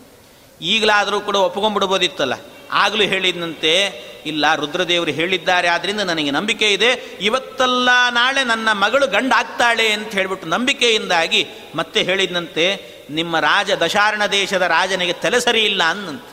ಆ ಸೇನಾಧಿಪತಿ ಎದುರಿಗೆ ತಲೆ ಸರಿ ಇಲ್ಲ ಅವನಿಗೆ. ನನ್ನ ಮಗನ ಮೇಲೇನೆ ಸಂಶಯ ಪಡ್ತಿದ್ದಾನಲ್ಲ ಒಂದು ಸರ್ತಿ ಯಾರೋ ತನ್ನ ಮಗಳು ಹೇಳಿದ್ದಾಳೆ, ನಿನ್ನ ಮಗಳಿಗೆ ತಲೆ ಕೆಟ್ಟಿದೆ ಅಂತ ಹೇಳು ನಿನ್ನ ಮಗಳಿಗೆ ತಲೆ ಕೆಟ್ಟಿದೆ ಅಷ್ಟೇ, ನನಗೆ ಮಗನೇ ಇರೋದು ಮಗಳಲ್ಲ, ಬೇಕಾದ್ರೆ ಬಂದೊಂದು ಸರ್ತಿ ಪರೀಕ್ಷೆ ಮಾಡೇ ಹೋಗು. ಅಪರೀಕ್ಷಕಸ್ಯತೆ ರಾಷ್ಟ್ರಂ. ಏನು ಪರೀಕ್ಷೆನೇ ಮಾಡಿದೇನೆ ಯುದ್ಧಕ್ಕೆ ಅಂತ ನಿಂತಿದ್ದೀಯಲ್ಲ, ನೀನು ಯಾವ ದೇಶದ ಯಾವ ಸೀಮೆ ರಾಜ ನೀನು ಅಂತ ಕೇಳ್ತಾನೆ. ಯಾವ ದೇಶಕ್ಕೆ ನೀನು ರಾಜನಾಗಿದೆ ನೀನು ರಾಜನಾಗಲಿಕ್ಕೆ ಅನರ್ಹ ನೀನು ಅಂತ ಹೇಳಿ ಕಳಿಸಿದಂತೆ ಅದಕ್ಕೆ ಅವನಿಗೆ ಅನ್ನಿಸ್ತು ದಶಾರಣ ರಾಜನಿಗೆ, ಹೌದಲ್ಲ, ಒಂದು ಸರ್ತಿ ನಾನು ವಿಮರ್ಶೆ ಮಾಡಬಹುದಿತ್ತು, ಏನೇ ಆಗಲಿ ಒಂದು ಸರ್ತಿ ಹೋಗಿ ಪರೀಕ್ಷೆ ಮಾಡಿಬಿಡೋಣ ಅಂತ ಎರಡು ದಿವಸಕ್ಕೆ ಬರ್ತೇನೆ ನಾನು ಅಂತ ಹೇಳಿ ಕಳಿಸು ಅಂತ ಹೇಳಿ ಕಳಿಸಿದ್ನಂತೆ ಇದೆಲ್ಲ ವಿಚಾರ ನಡೆಯುವಾಗ ಯಾರು ಆ ಹೆಣ್ಣಾಗಿ ಹುಟ್ಟಿದ ಮಗು ಇದೆಯಲ್ಲ, ಅದಕ್ಕೆಲ್ಲ ಗೊತ್ತಾಯ್ತಂತೆ. ಗೊತ್ತಾ? ನಮ್ಮಪ್ಪ ಬೇರೆ ಈ ರೀತಿ ರುದ್ರದೇವರ ವಾಕ್ಯದ ಮೇಲಿನ ವಿಶ್ವಾಸದಿಂದ ಹೀಗೆ ಮಾಡ್ತಾ ಇದ್ದಾರೆ. ಇದು ಎಲ್ಲಿ ತನಕ ಹೋಗುತ್ತೋ ಗೊತ್ತಿಲ್ಲ. ಅಂತೂ ನಾಳೆ ದಿವಸ ದಶಾರ್ಣ ರಾಜ ಬರ್ತಾನೆ. ಬಂದಾಗ ನನ್ನನ್ನು ಪರೀಕ್ಷೆ ಮಾಡಿದರೆ ನಾನು ಹೆಣ್ಣು ಅಂತ ಗೊತ್ತಾಗುತ್ತೆ. ದೊಡ್ಡ ಅವಮಾನ ಆಗ್ತದೆ. ಈ ಅವಮಾನಗಳನ್ನು ತಡ್ಕೊಂಡು ಬದುಕೋದೇ ಕಷ್ಟ ನನಗೆ. ಬೇಡವೇ ಬೇಡ ಅಂತಂದುಕೊಂಡು ನನಗಿದು ಯಾವುದು ಬೇಡ ಅಂತ ರಾತ್ರೋ ರಾತ್ರಿನೇ ಮನೆ ಬಿಟ್ಟು ಓಡೋಯ್ತಂತಾಗು. ಆ ಹೆಣ್ಣು ಮಗು ರಾತ್ರೋ ರಾತ್ರಿ ಮನೆ ಬಿಟ್ಟು ಓಡೋಯ್ತು. ಇಷ್ಟೆಲ್ಲ ನಡೀತಾ ಇದೆಯಲ್ಲ. ಈ ಮಗು ಯಾರು ಅಂದರೆ ಬೇರೆ ಯಾರೂ ಅಲ್ಲ. ಆ ಅಂಬೆನೇ ಈ ಮಗು ಆಗಿ ಹುಟ್ಟಿದ್ದೀಗ ಅಂಬೆನೇ ಇಲ್ಲಿ ಬಂದದ್ದು. ಅಂಬೆ ಹೀಗಾಗಿ ಹುಟ್ಟಿದ್ದಾಳೆ. ಅತಂತ್ರ ಸ್ಥಿತಿ ಅವಳದ್ದು. ಹೀಗೆ ಬಂದಿದ್ದಾಳೆ.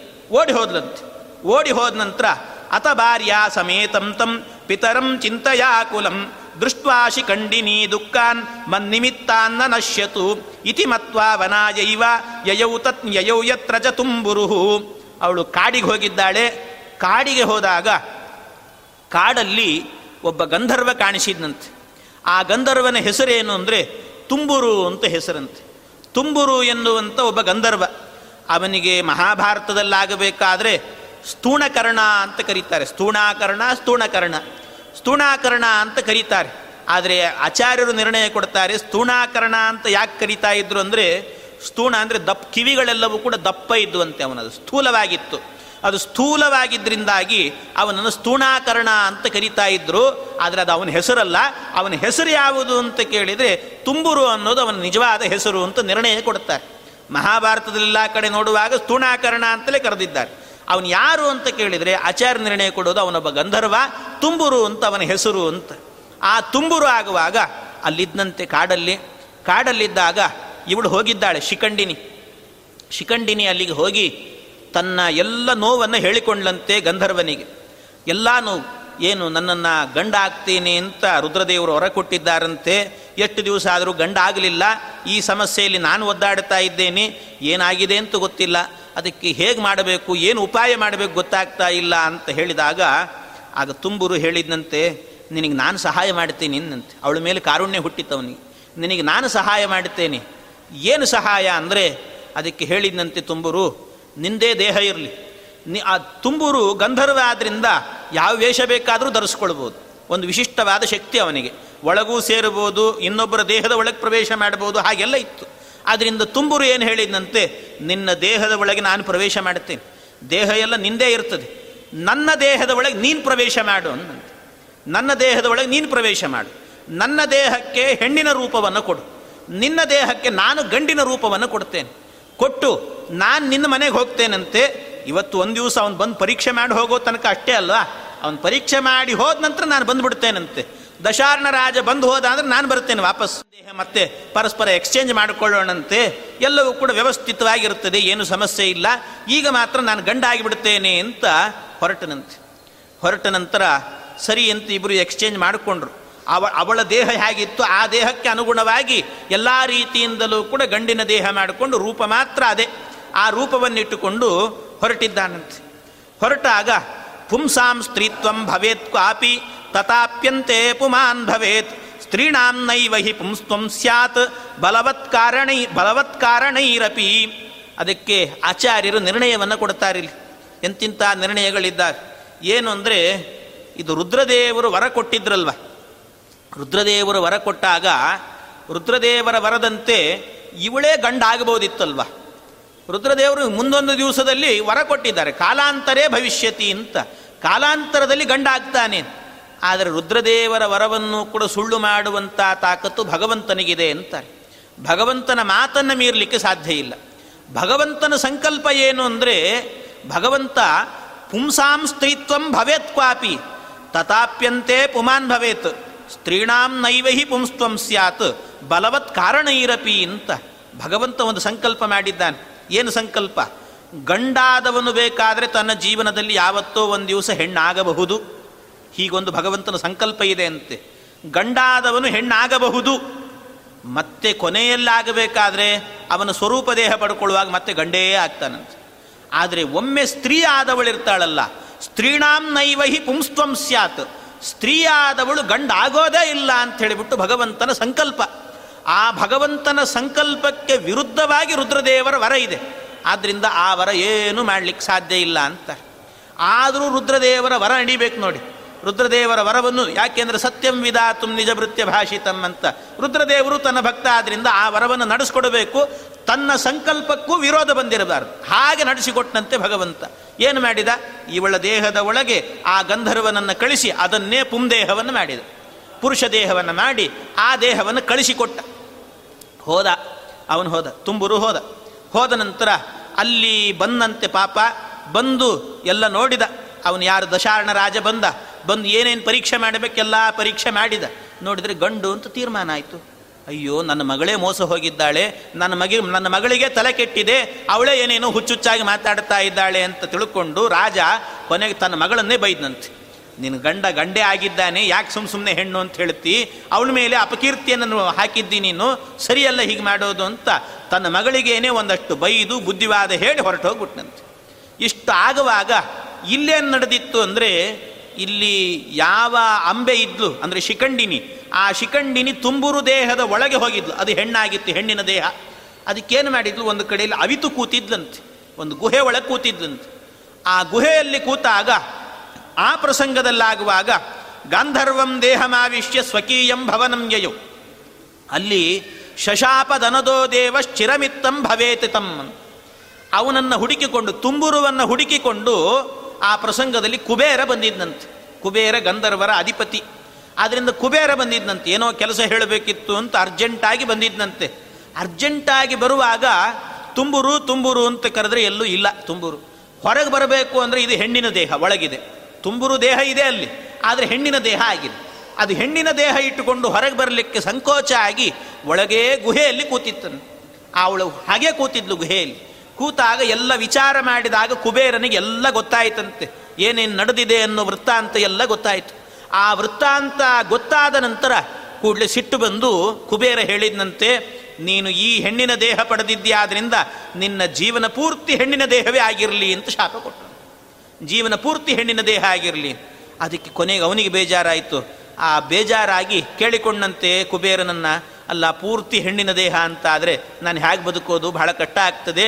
ನನಗೇನಾದರೂ ವರದಲ್ಲಿ ಸ್ವಲ್ಪ ಕನ್ಸೀಷನ್ ಮಾಡು. ಆ ಕ್ಷ, ಶಾಪದಲ್ಲಿ ಕನ್ಸೀಷನ್ ಮಾಡು ಅಂತ ಕೇಳಿದ್ದಕ್ಕೆ ಅದಕ್ಕೆ ಹೇಳಿದಂತೆ ಯದಾ ಯುದ್ಧೇ ಮೃತಿಂ ಯಾತಿ ಸಾ ಕನ್ಯಾ ಪುನ್ ಪುಂತನು ಪುಂತನುಸ್ಥಿತ. ಯಾವಾಗ ಶಿಖಂಡಿನಿ ಯುದ್ಧದಲ್ಲಿ ಸಾಯ್ತಾಳೋ, ಅವಳು ಸತ್ತ ನಂತರ ಪುನಃ ನಿನಗೆ ಮತ್ತೆ ನಿನ್ನ ದೇಹ ನಿನಗೆ ಬರುತ್ತದೆ ಅಂತ ಹೇಳಿದ್ರು ಅಂತೂ ಅವಳು ಬದುಕಿರೋ ತನಕಲೂ ಕೂಡ ಅವಳಿಗೆ ಪುಂದೇಹನೇ ಬಂತಲ್ಲ. ಸರಿ ಇಷ್ಟು ನಡೆದಾದ ನಂತರ ಕುಬೇರ ಹೊರಟೋದ. ಹೊರಟೋದ ನಂತರ ಅಲ್ಲಿಗೆ ಸರಿಯಾಗಿ ಇವಳು ಬಂದ್ಲಂತೆ. ಯಾರು ಪುಂದೇಹವನ್ನಿಟ್ಟುಕೊಂಡು ಪುರುಷ ದೇಹವನ್ನು ಇಟ್ಟುಕೊಂಡು ಬಂದಿದ್ದಾಳೆ. ಶಿಖಂಡಿನಿ ಬಂದಿದ್ದ. ಆ ಶಿಖಂಡಿನಿ ಬಂದ ಕೂಡಲೇನೆ ಆ ಇಬ್ಬರು ಪರಸ್ಪರ ಮಾತಾಡ್ತಿದ್ದಾರೆ. ಆಯಿತು, ಕೆಲಸ ಎಲ್ಲ ಮುಗೀತು, ಪರೀಕ್ಷೆಗಳೆಲ್ಲ ಮುಗಿದು ಗೆದ್ದು ಬಂದಿದ್ದೀನಿ ನನ್ನ ದೇಹ ನಿನ್ನ ದೇಹ ಎಕ್ಸ್ಚೇಂಜ್ ಮಾಡಿಕೊಳ್ಳೋಣ ಅಂತ ಹೇಳಿದರೆ, ಆಗ ಆ ಸ್ತ್ರೀ ದೇಹದಲ್ಲಿದ್ದಂಥ ಗಂಧರ್ವ ಹೇಳಿದ್ನಂತೆ, ತುಂಬುರು ಹೇಳಿದ್ನಂತೆ ನಿನ್ನ ಅದೃಷ್ಟ ದೊಡ್ಡದಿದೆ ಹೋಗು ಅಂತ ನಿನ್ನ ಅದೃಷ್ಟ ದೊಡ್ಡದಿದೆ ಯಾಕೆ ಅಂದರೆ ಈ ಮಧ್ಯದಲ್ಲೇನೆ ಕುಬೇರ ಬಂದ, ಬಂದು ನನಗಿಂತ ಶಾಪ ಕೊಟ್ಟಿದ್ದಾನೆ ಆದ್ದರಿಂದ ಜೀವನ ಪೂರ್ತಿ ನೀನು ಒಂದು ದಿವಸ ಕೇಳಿದ್ದಿ ದೇಹವನ್ನು, ಜೀವನ ಪೂರ್ತಿ ನಿನಗೆ ಗಂಡು ದೇಹವೇ ಸಿಗ್ತಾ ಇದೆ, ಹೋಗಿ ನಿನ್ನ ಅದೃಷ್ಟ ದೊಡ್ಡದಿದೆ ಅಂತ ಹೇಳಿಬಿಟ್ಟು ಹೇಳಿ ಕಳಿಸಿದ್ನಂತೆ. ಇಷ್ಟು ನಡೀತು ಅಂತ ಹೇಳ್ತಾರೆ ಆಚಾರ್ಯರು. ಇದರಿಂದ ಏನಾಯಿತು? ಗಂಡು ಹೆಣ್ಣು ಆಗಲೇ ಇಲ್ಲ. ಯಾಕೆ ಅಂದರೆ ಗಂಡೇ ಆ ದೇಹದಲ್ಲಿ ಪ್ರವೇಶ ಮಾಡಿದ್ದು. ತುಂಬುರುವೆ ಇರೋದು. ಆದ್ರಿಂದಾಗಿ ಹೆಣ್ಣು ಗಂಡಾಗಿಲ್ಲ ಅನ್ನು ಹೆಣ್ಣು ಗಂಡಾಗೋದೇ ಇಲ್ಲ ಅನ್ನುವಂಥ ಭಗವಂತನ ಸಂಕಲ್ಪ ಹೋಗಲಿಲ್ಲ. ರುದ್ರದೇವರ ವರವೂ ಕೂಡ ನಡೀತು. ಕಾಲಾಂತರದಲ್ಲಿ ಅವನು ಗಂಡಾಗ್ತಾನೆ ಎನ್ನುವಂಥ ವರವೂ ನಡೀತು. ಹೀಗೆ ಇಷ್ಟು ವ್ಯವಸ್ಥಿತವಾಗಿ ಎಲ್ಲವೂ ಕೂಡ ನಡೆದಿದೆ ಅಂತ ಹೇಳ್ತಾರೆ ಇಷ್ಟೆಲ್ಲ ನಡೀತಂತೆ. ಇದು ನಡೆದಾದ ನಂತರ ಇದು ದೃಪದನ ಮನೆಯಲ್ಲಿ ಇದೆಲ್ಲ ನಡೀತು. ಇಷ್ಟು ನಡೆದ ನಡೀತಾ ಇರುವಾಗ ಈ ಕಡೆ ಆಗಬೇಕಾದ್ರೆ ಇದೆಲ್ಲ ಅಂಬೆಯ ವೃತ್ತ ಅಂತ. ಅಂಬೆ ಇಷ್ಟೆಲ್ಲ ಆದ್ಲು ಅಂತ ಅವಳ ವೃತ್ತ ಅಂತವನ್ನು ಹೇಳಿದ್ದಾರೆ. ಶಿಖಂಡಿನಿ ಶಿಖಂಡಿ ಆಗಿ, ಶಿಖಂಡಿ ಅಂತ ಕರೀಬೋದು, ಶಿಖಂಡಿನಿ ಅಂತ ಕರೀಬೋದು. ಅಂತೂ ಮನೆಯ ಮನೆಯ ಒಳಗೆ ಶಿಖಂಡಿನಿ, ಹೊರಗೆಲ್ಲ ಶಿಖಂಡಿ ಅಂತ ಅವನಿಗೆ ಆ ಅಂಬೆಗೆ ಹೆಸರಿತ್ತು ಅಂತ ಹೇಳುತ್ತಾರೆ. ಇದು ಇಷ್ಟು ಅಂಬೆಯ ವಿಚಾರ ಆದರೆ ಅಲ್ಲಿ ಇನ್ನೊಂದು ವಿವಾಹ ನಡೆದಿದೆ ಅಲ್ವಾ? ಭೀಷ್ಮಾಚಾರ್ಯರು ಇಬ್ಬರನ್ನು ಅಂಬಿಕೆ ಮತ್ತು ಅಂಬಾಲಿಕೆಯನ್ನು ಕರ್ಕೊಂಡು ಬಂದು ಅವರಿಬ್ಬರು ವಿವಾಹ ನಡೆಸಿದ್ದಾರಲ್ಲ. ಈ ಎಲ್ಲ ಪ್ರಸಂಗ ನಡೆಯುವಾಗ ಅಲ್ಲೇನಾಗಿತ್ತು? ಇದಕ್ಕೆ ಹೇಳಿದ್ದು ನಾನು ಮೊನ್ನೆ ದಿವಸದಿಂದ ಹೇಳುತ್ತಾ ಇದ್ದೆ. ಆಚಾರ್ಯರು ಯಾವ ಯಾವ ಕಾಲದಲ್ಲಿ ಏನೇನು ನಡೆದಿದೆ ಅನ್ನೋದನ್ನು ಪರ್ಫೆಕ್ಟ್ ಆಗಿ ಹೇಳ್ತಾರೆ. ಯಾವುದನ್ನು ಕೂಡ ಬಿಡೋದಿಲ್ಲ. ಯಾವ ಕಾಲ ಇಲ್ಲೇನೋ ನಡೆದಿತ್ತು ಅಂತ ಅದೇ ಕಾಲದಲ್ಲಿ ಇನ್ನೊಂದು ನಡೆದದನ್ನು ಹೇಳದೆ ಹೋಗೋದು ಆಗಿಲ್ವೇ ಇಲ್ಲ. ಪೂರ್ಣ ಕಣ್ಣಿಗೆ ಕಟ್ಟುವಂತೆ ಇಡೀ ಮಹಾಭಾರತದ ಚಿತ್ರಣವನ್ನು ಕೊಡ್ತಾರೆ. ಆ ರೀತಿಯಲ್ಲಿ ಅಷ್ಟು ಅದ್ಭುತವಾಗಿ ಹೇಳುತ್ತಾರೆ. ಇಲ್ಲೇನು ನಡೆಯಿತು ಅಂತ ಹೇಳುತ್ತಾ ಇದ್ದಾರೆ. ವಿಚಿತ್ರ ವೀರ್ಯನಿಗೆ ಇಬ್ಬರನ್ನು ವಿವಾಹ ಮಾಡಿಕೊಟ್ಟಿದ್ದ ಆದರೆ ವಿವಾಹ ಮಾಡಿಕೊಟ್ರೆ ವಿಚಿತ್ರ ವೀರ್ಯ ಏನು ಮಾಡಿದ? ಅವನಿಗೆ ವಿಚಿತ್ರ ವೀರ್ಯ ಪ್ರಮದಾದ್ವಯಂ ತತ್ ಸಂಪ್ರಾಪ್ಯ ರೇಮೇಬ್ದ ಗಣಾನ್ ಸುಸಕ್ತ ತತ್ಯಾಜ ದೇಹಂ ಚ ಸಯಕ್ಷ್ಮನಾರ್ದಿತ ತಥೋಸ್ಯ ಮಾತಾ ಸ್ಮರದಾಶು ಕೃಷ್ಣಂ ಆ ಪ್ರಸಂಗದಲ್ಲಿ ವಿಚಿತ್ರ ವೀರ್ಯ ಇಬ್ಬರು ಹೆಂಡಂದಿರ ಜೊತೆಗೆ ಬರೀ ಅದರಲ್ಲೇ ಸುಖಾಸಕ್ತನಾಗೇ ಇದ್ದು ಬಿಟ್ಟನಂತೆ ಬರೀ ಸುಖಾಸಕ್ತ. ಸುಖಾಸಕ್ತನಾಗಿದ್ದು ಬೇರೆ ಧರ್ಮ ಕಾರ್ಯವನ್ನು ಮಾಡಲೇ ಇಲ್ಲಂತೆ. ಧರ್ಮ ಕಾರ್ಯವನ್ನು ಮಾಡದೇ ಇದ್ದದ್ದಕ್ಕೆ ಕೊನೆಗೆ ಅವನಿಗೇನಾಯಿತಂತೆ, ಅವನಿಗೆ ಕ್ಷಯರೋಗ ಬಂದು ಸತ್ತೋದನಂತೆ. ಸಂತಾನ ಆಗಲಿಲ್ಲ, ಕ್ಷಯರೋಗ ಬಂದು ಸತ್ತೋದ. ಕ್ಷಯರೋಗ ಬಂದು ಸತ್ತೋದ ನಂತರ ನೋಡಿ ಮತ್ತೆ ಕುರುವಂಶ ಯಾವ ಸ್ಥಿತಿಗೆ ಬಂತು. ಒಬ್ಬ ಚಿತ್ರಾಂಗದ ಹುಟ್ಟಿದ್ದ, ಅವನೆಲ್ಲೋ ಕಾಡಿಗೆ ಹೋದ, ಅಲ್ಲೆಲ್ಲೋ ಸತ್ತ. ಇನ್ನು ವಿಚಿತ್ರ ವೀರ್ಯ ಇದ್ದ ಅವನೇನಾದರೂ ಸಂತಾನವನ್ನು ಕೊಡ್ತಾನೋ ಅಂತ ನೋಡಿದರೆ ಅವನೂ ಸಂತಾನ ಕೊಡಲಿಲ್ಲ, ಕ್ಷಯರೋಗ ಬಂದು ಸತ್ತೋದ. ಏನು ಮಾಡಬೇಕು? ಭೀಷ್ಮಾಚಾರ್ಯರಿಗೂ ಚಿಂತೆ ಬಂತು. ಇನ್ನು ಶಂತನುವಿನ ತಾಯಿ, ಅಂದರೆ ಶಂತನುವಿನ ಹೆಂಡತಿ ಸತ್ಯವತಿ, ಅಂದರೆ ವಿಚಿತ್ರ ವೀರ್ಯನ ತಾಯಿ, ಮಗ ಸತ್ತ, ಮಕ್ಕಳಿಲ್ಲ, ಅವರ ವಂಶ ಉದ್ಧಾರ ಆಗೋದಾದರೆ ಹಾಗೆ. ಭೀಷ್ಮಾಚಾರ್ಯರಿಗೆ ಹೇಳಿದ್ಲಂತೆ ಕೊನೆಗೆ. ಭೀಷ್ಮಾಚಾರ್ಯರೇ, ನನ್ನ ಮಗನೂ ಸತ್ತೋದ. ಆವತ್ಯಾವತ್ತೂ ಪ್ರತಿಜ್ಞೆ ಮಾಡಿದ್ದೀರಿ, ವಿವಾಹ ಮಾಡಿಕೊಳ್ಳಲ್ಲ ಅಂತ. ಇನ್ನು ನಮ್ಮ ವಂಶವೇ ಉದ್ಧಾರ ಆಗೋದಿಲ್ಲ. ಈಗಲಾದರೂ ಒಪ್ಪಿಕೊಂಡು ವಿವಾಹ ಮಾಡಿಕೊಳ್ಳ್ರಿ ಎಂದು ಈಗಲಾದರೂ ಒಪ್ಪಿಕೊಳ್ಳ್ರಿ ಅಂದರೆ ಭೀಷ್ಮಾಚಾರ್ಯ ನಾನು ಒಮ್ಮೆ ಪ್ರತಿಜ್ಞೆ ಮಾಡಿದ ಮೇಲೆ ಮುಗದೇ ಹೋಯಿತು. ಭೀಷ್ಮ ಪ್ರತಿಜ್ಞೆ ಅಂತ ಹೇಳ್ತಾರೆ ಅದಕ್ಕೆ. ನನ್ನದು ಪ್ರತಿಜ್ಞೆ, ಭೀಷ್ಮ ಪ್ರತಿಜ್ಞೆ. ಇವತ್ತಲ್ಲ ಯಾವತ್ತಿದ್ರು ನಾನು ಬದುಕಿರೋ ತನಕಲೂ ಕೂಡ ನಾನು ಬ್ರಹ್ಮಚಾರಿಯಾಗೇ ಇರ್ತೇನೆ. ವಿವಾಹವೇ ಮಾಡಿಕೊಳ್ಳೋದಿಲ್ಲ ಅಂದ ಕೊನೆಗೇನು ಮಾಡೋದು? ಸತ್ಯವತಿಗೆ ನೆನಪಾಯಿತು ಕೂಡಲೇ. ಏನು ಅಂದರೆ ಮೊಟ್ಟ ಮೊದಲಿಗೆ ಪರಾಶರರ ಜೊತೆಗೆ ವಿವಾಹ ಆಗಿತ್ತು ಸತ್ಯವತಿಗೆ. ಪರಾಶರರ ಜೊತೆಗೆ ವಿವಾಹ ಆದಾಗ ಆಗ ಮೊದಲು ಅವತಾರ ಮಾಡಿದ್ದ್ಯಾರು ಅಂದರೆ ವೇದವ್ಯಾಸ ದೇವರು ಸತ್ಯವತಿಯಲ್ಲಿ. ಸತ್ಯವತ್ಯಾಂ ಮಹರ್ಷೇಹೆ ಅಂತ. ಆ ಸತ್ಯವತಿ ದೇವಿಯಲ್ಲಿ ಅವತಾರ ಮಾಡಿದ ವೇದವ್ಯಾಸ ದೇವರು ಹೇಳಿದ್ರು, ನೀವು ಇಲ್ಲಿಂದ ಹೊರಡಬಹುದು ನನ್ನ ಕೆಲಸ ಬೇರೆ ಇದೆ, ಆದರೆ ನಿಮಗೇನಾದರೂ ಕಷ್ಟ ಅಂತ ಬಂದರೆ ನನ್ನನ್ನು ಸ್ಮರಣೆ ಮಾಡಿದರೆ ಸಾಕು, ನಿಮ್ಮ ಎದುರಿಗೆ ಬರುತ್ತೇನೆ ಅಂತ ಹೇಳಿದರು. ಅದಕ್ಕೆ ವೇದವ್ಯಾಸ ದೇವರು ಹೇಳಿದ್ದು ನೆನಪಾಯಿತು. ಕೂಡಲೇ ಆ ಸಂದರ್ಭದಲ್ಲಿ ತಥೋಸ್ಯ ಮಾತಾ ಸ್ಮರದಾಶು ಕೃಷ್ಣಂ. ಆ ಕೃಷ್ಣನನ್ನ, ದ್ವೈಪಾಯನ ಕೃಷ್ಣರನ್ನ ಸ್ಮರಣೆ ಮಾಡುತ್ತಾ ಇದ್ದಾರೆ. ವಾಸಿಷ್ಠ ಕೃಷ್ಣನನ್ನು ಸ್ಮರಣೆ ಮಾಡಿದ್ರು, ಸ್ಮರಣೆ ಮಾಡಲಿಕ್ಕೆ ಬರುಸುತ್ತಿಲ್ಲ. ವೇದವ್ಯಾಸ ದೇವರು ಎದರಲ್ಲಿ ಪ್ರತ್ಯಕ್ಷರಾದರಂತೆ ಪ್ರತ್ಯಕ್ಷರಾದಾಗ ಹಾಗೆ ಕೇಳ್ತಾ ಇದ್ದಾಳಂತೆ, ಆವಿರ್ಭು ಆವಿರ್ಬಭೂವಾಶು ಜಗಜ್ಜನಿತ್ರೋ, ಜನಾರ್ದನೋ ಜನ್ಮ ಜರಾಭಯಾಪಹ ಸಮಸ್ತ ವಿಜ್ಞಾನತನುಸ್ಸು ಕಾರಣವ ಸಂಪೂಜಯಾಮಾಸ ಚ ತಂ ಜನಿತ್ರೀ. ತಂ ಭೀಷ್ಮ ಪೂರ್ವೈ ಪರಮಾದರಾರ್ಚಿತಂ. ಸ್ವಭಿಷ್ಟ್ಯುತಂ ಚಾವದದಸ್ಯ ಮಾತ. ಪುತ್ರೌ ಮೃತೌ ಮೇ ನತು ರಾಜ್ಯಮೈಚ್ಛತ್. ಭೀಷ್ಮೋ ಮಯ ನಿತರಾಂ ಅರ್ಥಿತೋಪಿ. ಆಗ ಕೇಳ್ತಾ ಇದ್ದಾಳಂತೆ, ಭೀಷ್ಮ, ವಿವಾಹ ಮಾಡ್ಕೋ ಕೇಳಿದರೆ ಮಾಡ್ಕೊಳ್ತಾ ಇಲ್ಲ. ನನ್ನ ಮಗ ವಿಚಿತ್ರ ವೀರ್ಯ ಚಿತ್ರಾಂಗದ ಕಾಡಿಗೆ ಹೋಗಿ ಸತ್ತೋದ ಇವನು ಕ್ಷಯರೋಗ ಬಂದು ಸತ್ತ. ಅವನು ಕಾಡಿಗೆ ಹೋಗಿ ಸತ್ತ. ಹೀಗೆಲ್ಲ ಕುರುವಂಶವೇನೆ ಅನರ್ಥವಾಗಿ ಹೋಗ್ತಾ ಇದೆ. ನಮ್ಮ ವಂಶೋದ್ಧಾರಕರೇ ಇಲ್ಲದೆ ಇರುವಂಥ ಸ್ಥಿತಿ ಬಂದಿದೆ. ಅದಕ್ಕೆ ನಿಮ್ಮಲ್ಲಿ ಪ್ರಾರ್ಥನೆ ಮಾಡ್ತಾ ಇದ್ದೇವೆ ಅಂತ ಸತ್ಯವತಿ ದೇವಿ ಕೇಳ್ತಾ ಇದ್ದಾಳೆ. ನೀನು ನನ್ನ ಮಗನೇ ಆದ್ದರಿಂದಾಗಿ ನಿಮ್ಮಿಂದಾದರೂ ಕೂಡ ನಮ್ಮ ವಂಶ ಎನ್ನುವುದು ಮುಂದುವರಿಯಬೇಕು. ಅದಕ್ಕೆ ಏನು ಮಾಡಬೇಕು ಅಂದರೆ ನನ್ನ ಇಬ್ಬರು ಸೊಸೆ ಎಂದ್ರಿದ್ದಾರೆ ಅಂಬಿಕೆ, ಅಂಬಾಲಿಕಾ ಅಂತ. ಒಬ್ಬಳು ಅಂಬಾಲಿಕ ಇನ್ನೊಬ್ಬಳು ಅಂಬಿಕೆ. ಈ ಇಬ್ಬರು ಸೊಸೆಯಂದರಲ್ಲಿ ಆಗಬೇಕಾದ್ರೆ ನಿಮ್ಮಿಂದ ಸಂತಾನ ಪಡ್, ಪಡಿಬೇಕು. ಅದು ಹೇಗೆ ಅಂದರೆ ನಿಯೋಗ ಪದ್ಧತಿಯಲ್ಲಿ ಪಡೀಬೇಕು ಅಂತ. ಅದು ಆ ಕಾಲದಲ್ಲಿತ್ತು. ಕಲಿಯುಗದಲ್ಲಿ ಅಂತಹ ಧರ್ಮಗಳನ್ನು ನಿಷೇಧ ಮಾಡಿದ್ದಾರೆ. ದ್ವಾಪರ ಯುಗದಲ್ಲಾಗಬೇಕಾದ್ರೆ ಹಿಂದಿನ ಯುಗಗಳಲ್ಲಿ ಅಲ್ಲಿದ್ದಂಥ ಧರ್ಮ ಹೇಗೆ ಅಂದರೆ ಒಂದು ವೇಳೆ ಏನಾದರೂ ಕೂಡ ಅವರ ಪತಿಯಿಂದ ಸಂತಾನ ಆಗದಿದ್ರೆ, ಪತಿ ಇದ್ದರೂ ಅಥವಾ ಪತಿ ಏನಾದರೂ ಮರಣ ಹೊಂದಿದ್ರೂ ಕೂಡ ಅವರ ವಂಶದಲ್ಲಿ ಹಿರಿಯರು ಅಂತ ಯಾರಿರ್ತಾರೋ, ಅವರಿಂದ ನಿಯೋಗ ಪದ್ಧತಿಯಿಂದಾಗಿ ಅವರ ಸಂತಾನವನ್ನು ಪಡೀಬಹುದು ಅಂತ ಆಗ ಇದ್ದಂಥ ಧರ್ಮ. ಆದರೆ ಕಲಿಯುಗದಲ್ಲಿ ಅಂಥ ಧರ್ಮವನ್ನು ಪೂರ್ಣವಾಗಿ ನಿಷೇಧ ಮಾಡಿದ್ದಾರೆ. ಅದು ಇಲ್ಲವೇ ಇಲ್ಲ. ಅಂತೂ ಆಗಿದ್ದಿತ್ತು. ಅದಕ್ಕೆ ವೇದವ್ಯಾಸ ದೇವರ ಬಳಿಯಲ್ಲಿ ಹೇಳಿದಾಗ, ಅದಕ್ಕೆ ವೇದವ್ಯಾಸ ದೇವರು ಸರಿ ಅಂತ ಒಪ್ಪಿಕೊಂಡ್ರಂತೆ. ಆಯಿತು ಮಾಡ್ತೇನೆ ಅಂತ ಹೇಳಿದ್ರಂತೆ. ಕ್ಷೇತ್ರೇ ತವ ಭ್ರಾತುರಪತ್ಯ ಮುತ್ತಮಂ ಉತ್ಪಾದಯಾಸ್ಮತ್ ಪರಮಾದರಾರ್ತಿತಃ. ಇತೀರಿತ ಪ್ರ, ಇತೀರಿತ ಪ್ರಣತಶ್ಚಾಪ್ಯಭಿಷ್ಟುತೋ ಭೀಷ್ಮಾದಿಭಿಶ್ಚಾಹ ಜಗದ್ಗ ಜಗದ್ಗುರುರ್ವಚಃ. ಆಗ ಭೀಷ್ಮಾಚಾರ್ಯರು ಹಾಗೆ ಕೇಳಿಕೊಂಡ್ರಂತೆ. ಅದಕ್ಕೆ ವೇದವ್ಯಾಸ ದೇವರು ಒಂದು ಕ್ಷಣ ಆಗೋದೇ ಇಲ್ಲ ಅಂದ್ಬಿಟ್ರಂತೆ. ಒಪ್ಪಿಕೊಳ್ತಾರೆ ಮತ್ತೆ ಒಪ್ಪಿಕೊಳ್ತಾರೆ ಆಗೋದೇ ಇಲ್ಲ ಅಂತ ಹೇಳಿದ್ರಂತೆ. ಏನು, ಯಾಕೆ ಅಂದರೆ ವೇದವ್ಯಾಸ ದೇವರು ಇದರಿಂದ ತಿಳ್ಕೊಳ್ಬೇಕು. ವೇದವ್ಯಾಸ ದೇವರು ಅಂದರೆ ಕಷ್ಟನ ಋಷಿ ಅಲ್ಲ ಅವರು. ಯಾರೋ ಒಬ್ಬ ಋಷಿಗಳು ಅಂತ ತಿಳ್ಕೊಳ್ಬೇಡಿ, ಸಾಕ್ಷಾತ್ತು ಭಗವಂತ ಅಂತ ಅರ್ಥ ಮಾಡ್ಕೊಳ್ರಿ ಅಂತ. ಅದಕ್ಕೆ ಹೇಳ್ತಾರೆ ಋತೇರ ಮಾಂ ಜಾತು ಮಮಾಂಗ ಸಂಗ ಯೋಗ್ಯಾಂಗಾಂಗನಾನೈವ ಸುರಾಲಯೇಪಿ. ಸ್ವರ್ಗದಲ್ಲಿರುವಂಥ ಅಪ್ಸರ ಸ್ತ್ರೀಯರು ಬಂದರೂ ಕೂಡ ನನ್ನ ಅಂಗಾಂಗ ಸಂಘವನ್ನು ಮಾಡಲಿಕ್ಕೆ ಯೋಗ್ಯರಲ್ಲ. ಯಾರು?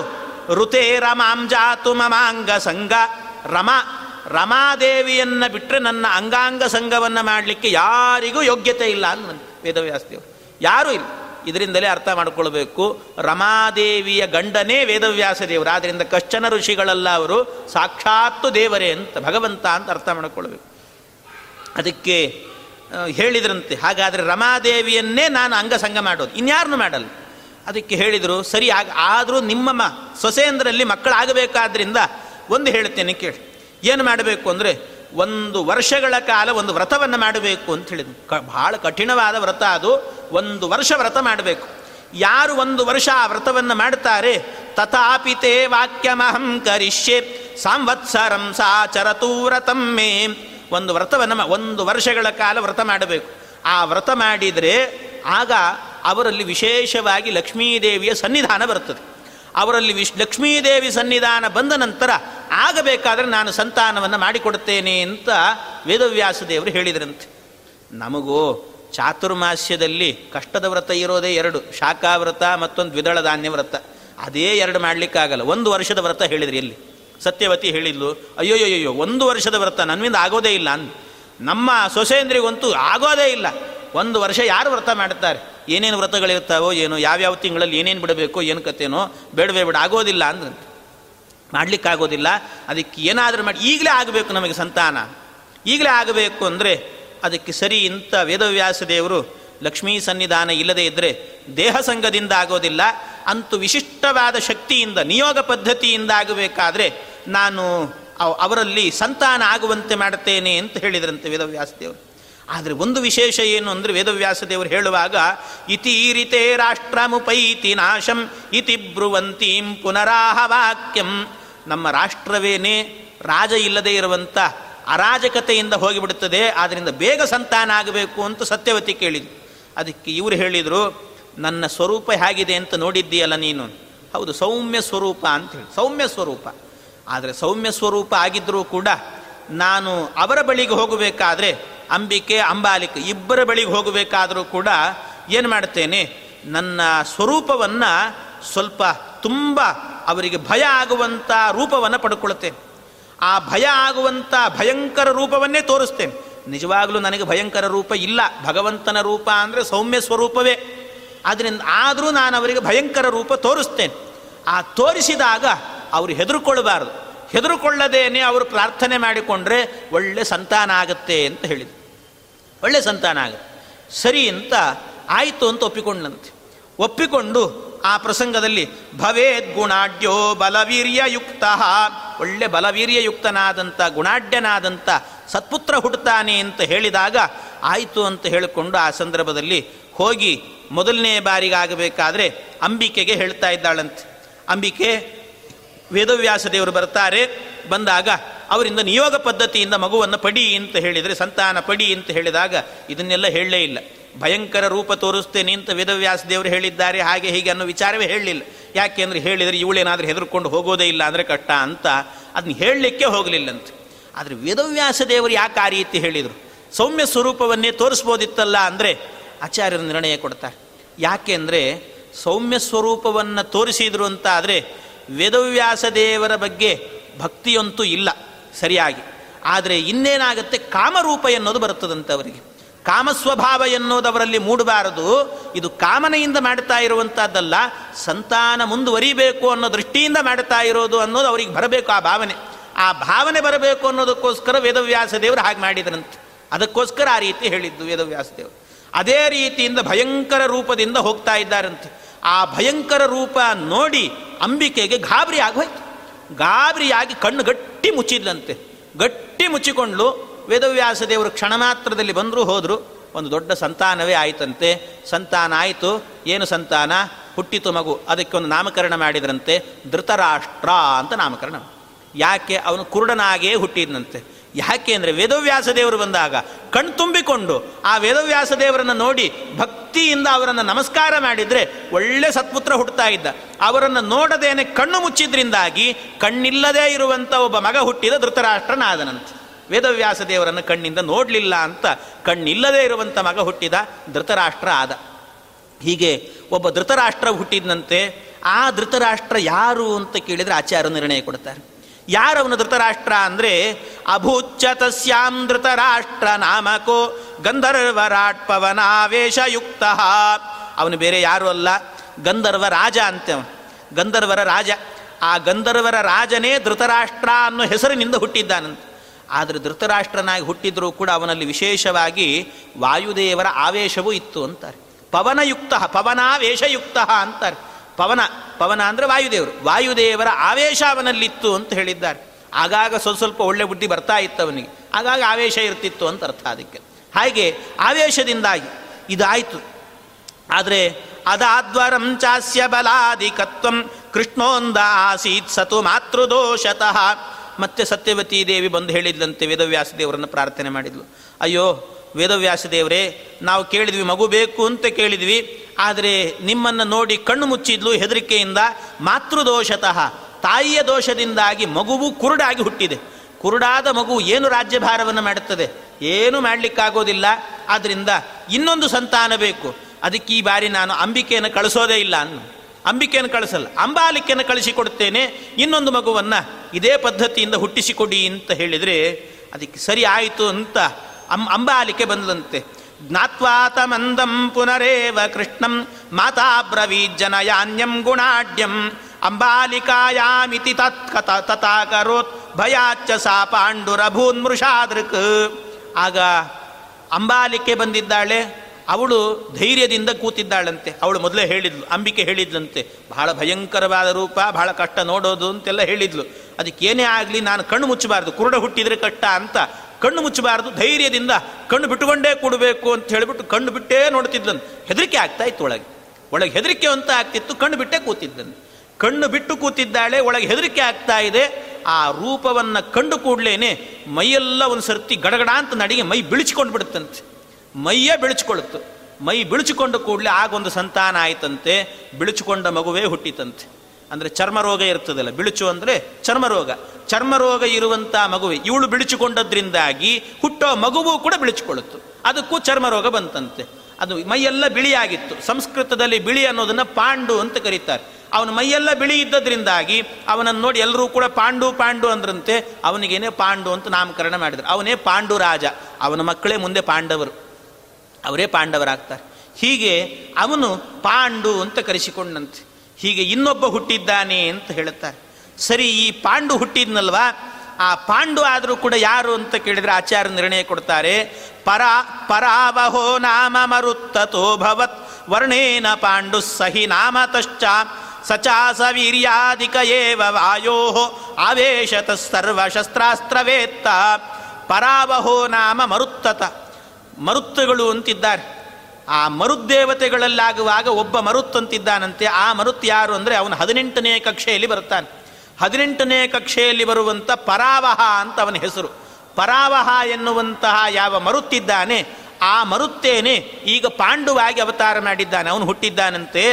ಅವನು ಅವನು, ಅವನಲ್ಲೂ ಕೂಡ ವಿಶೇಷವಾಗಿ ವಾಯುದೇವರ ಆವೇಶ ಇತ್ತು. ಆದ್ದರಿಂದ ಅವನು ಒಳ್ಳೆ ಶಸ್ತ್ರಾಸ್ತ್ರಗಳ ವೇತೃ ಒಳ್ಳೆ ಚೆನ್ನಾಗಿ ತಿಳ್ಕೊಂಡಿದ್ದಂತೆ ಶಸ್ತ್ರಾಸ್ತ್ರಗಳನ್ನೆಲ್ಲವನ್ನು ಕೂಡ ಆ ರೀತಿ ಅವನದ್ದಾಯಿತು, ಅವನ ಜನನ ಆಯಿತು ಅವನ ಜನನ ಆದ ನಂತರ ಮತ್ತೆ ಪುನಃ ಸತ್ಯವತಿಗೆ ಬೇಜಾರಾಯಿತು. ಇವನು ಬಿಳಿಚಿಕೊಂಡು ಹುಟ್ಟನಲ್ಲ ಇವನನ್ನು ಯಾರು ವಿವಾಹ ಮಾಡಿಕೊಳ್ಳುತ್ತಾರೆ, ಏನು ಸಮಸ್ಯೆಗಳು, ಬಹಳ ಕಟ್ಟ ಇದೆಯಲ್ಲ ಅಂತ ಅನ್ನಿಸಿ ಅದಕ್ಕೆ ಇನ್ನೊಮ್ಮೆ ಅಂಬಿಕೆಯನ್ನೇ ಕಳಿಸೋಣ. ಒಂದು ಸರ್ತಿ ಹೆದರ್ಕೊಂಡು ಕಣ್ಣು ಮುಚ್ಚಿದ್ದಾಳೆ. ಈಗ ಒಂದು ಸ್ವಲ್ಪ ಧೈರ್ಯದಿಂದ ವೇದವ್ಯಾಸ ದೇವರು ಬಂದರೆ ಗಟ್ಟಿಯಾಗಿ ಕೂತ್ಕೊಳ್ಳಬಹುದು, ಏನಾದರೂ ಒಳ್ಳೆ ಮಗು ಹುಟ್ಟಬಹುದು ಅಂತ ಅನ್ನಿಸಿ ಮತ್ತೆ ಕಡದ್ ಮತ್ತೆ ಕರೀತಾ ಇದ್ದಾನೆ. ಉಕ್ತೇತಿ ಕೃಷ್ಣಂ ಪುನರೇವ ಚ ಸ್ನುಷಾಂ, ಆಹತ್ವ ಯಾಕ್ಷ್ಣೋರ್ಹಿ ನಿಮೀಲಿನಂ ಪುರಃ, ಪುರಾ, ಕೃತಂ ತತಸ್ತೆ ಸುತ ಆಸ ಚಾಂದಃ ತತ ಪುನಃ ಕೃಷ್ಣ ಭಕ್ತಿತಃ ಅದಕ್ಕೆ ಈಗ ಹೇಳಿದ್ಲಂತೆ ಅಂಬಿಕೆಗೆ ಅವನು ಸಾಕ್ಷಾತ್ ವೇದವ್ಯಾಸ ದೇವರು ಭಗವಂತ, ಅವನನ್ನು ಚೆನ್ನಾಗಿ ಉಪಾಸನೆ ಮಾಡು, ಹೆದರಬೇಡ, ಹಾಗೆ ಹೀಗೆ ಅಂತ ಹೇಳಿ ವೇದವ್ಯಾಸ ದೇವರನ್ನು ಕರೆದು ಮತ್ತೊಮ್ಮೆ ಹೇಳಿದರು. ಇದೊಂದು ಬಾರಿ ನಮಗೆ ನಿಯೋಗ ಪದ್ಧತಿಯಿಂದ ಮತ್ತೊಮ್ಮೆ ಸಂತಾನವನ್ನು ಕೊಡಿ ಅಂತ ಕೇಳಿದಾಗ, ಆಯಿತು ಅಂತ ಭಗವಂತ ಸರಿ ಅಂತ ಹೊರಟ. ಆಯಿತು ಅಂತ ಹೋದಾಗ ಆಗ ಅಂಬಿಕೆ ಏನು ಮಾಡಿದ್ಲಂತೆ, ಅವಳಿಗೆ ಮೊದಲೇ ಹೆದರಿಕೆ ಆಗಿತ್ತು. ಆ ಹೆದರಿಕೆ ಇನ್ನೂ ಹೋಗೇ ಇರಲಿಲ್ಲ ಅವಳಿಗೆ. ಆ ಹೆದರಿಕೆ ಹೋಗಿಲ್ಲ, ಅದಕ್ಕೇನು ಮಾಡಿದ್ಲು? ಮೋಸ ಮಾಡಿದ್ಲಂತ ಅವಳು ಹೋಗಬೇಕಾಗಿರುವಂಥ ಗೃಹದ ಒಳಗೆ ತನ್ನ ದಾಸಿಯನ್ನು ಕಳಿಸಿದ್ಲಂತೆ. ತನ್ನ ದಾಸಿಯನ್ನು ಕಳಿಸಿ, ನೀನು ಹೋಗು ಅಂತ ಹೇಳಿದ್ನು ಆ ದಾಸಿಗೆ ಬೇಕಾದಷ್ಟು ಹಣ, ಇನ್ನೊಂದು ಮತ್ತೊಂದು ಸಂಪತ್ತು ಎಲ್ಲ ಕೊಟ್ಟು ಕಳಿಸಿದ್ಲು. ಎಲ್ಲ ಕೊಟ್ಟು ಕಳಿಸಿದರೆ ಆ ದಾಸಿ ಅಂತವಳು ಅಂದರೆ ವೇದವ್ಯಾಸ ದೇವರನ್ನು ಅನನ್ಯವಾಗಿ ಚಿಂತನೆ ಮಾಡಿಬಿಟ್ಟಂತೆ ಭಕ್ತಿಯಿಂದ ಆರಾಧನೆ ಮಾಡಿಬಿಟ್ಲಂತೆ ಮಹಾಭಕ್ತಿಯಿಂದ ಆರಾಧನೆ ಮಾಡಿ ವೇದವ್ಯಾಸ ದೇವರನ್ನು ಕಣ್ತುಂಬಿಕೊಂಡ್ಲಂತೆ ಅವಳಿಗೊಬ್ಬ ಮಗ ಹುಟ್ಟಿದಂತೆ ಅವನನ್ನೇ ವಿಧುರ ಅಂತ ಕರೆದರು.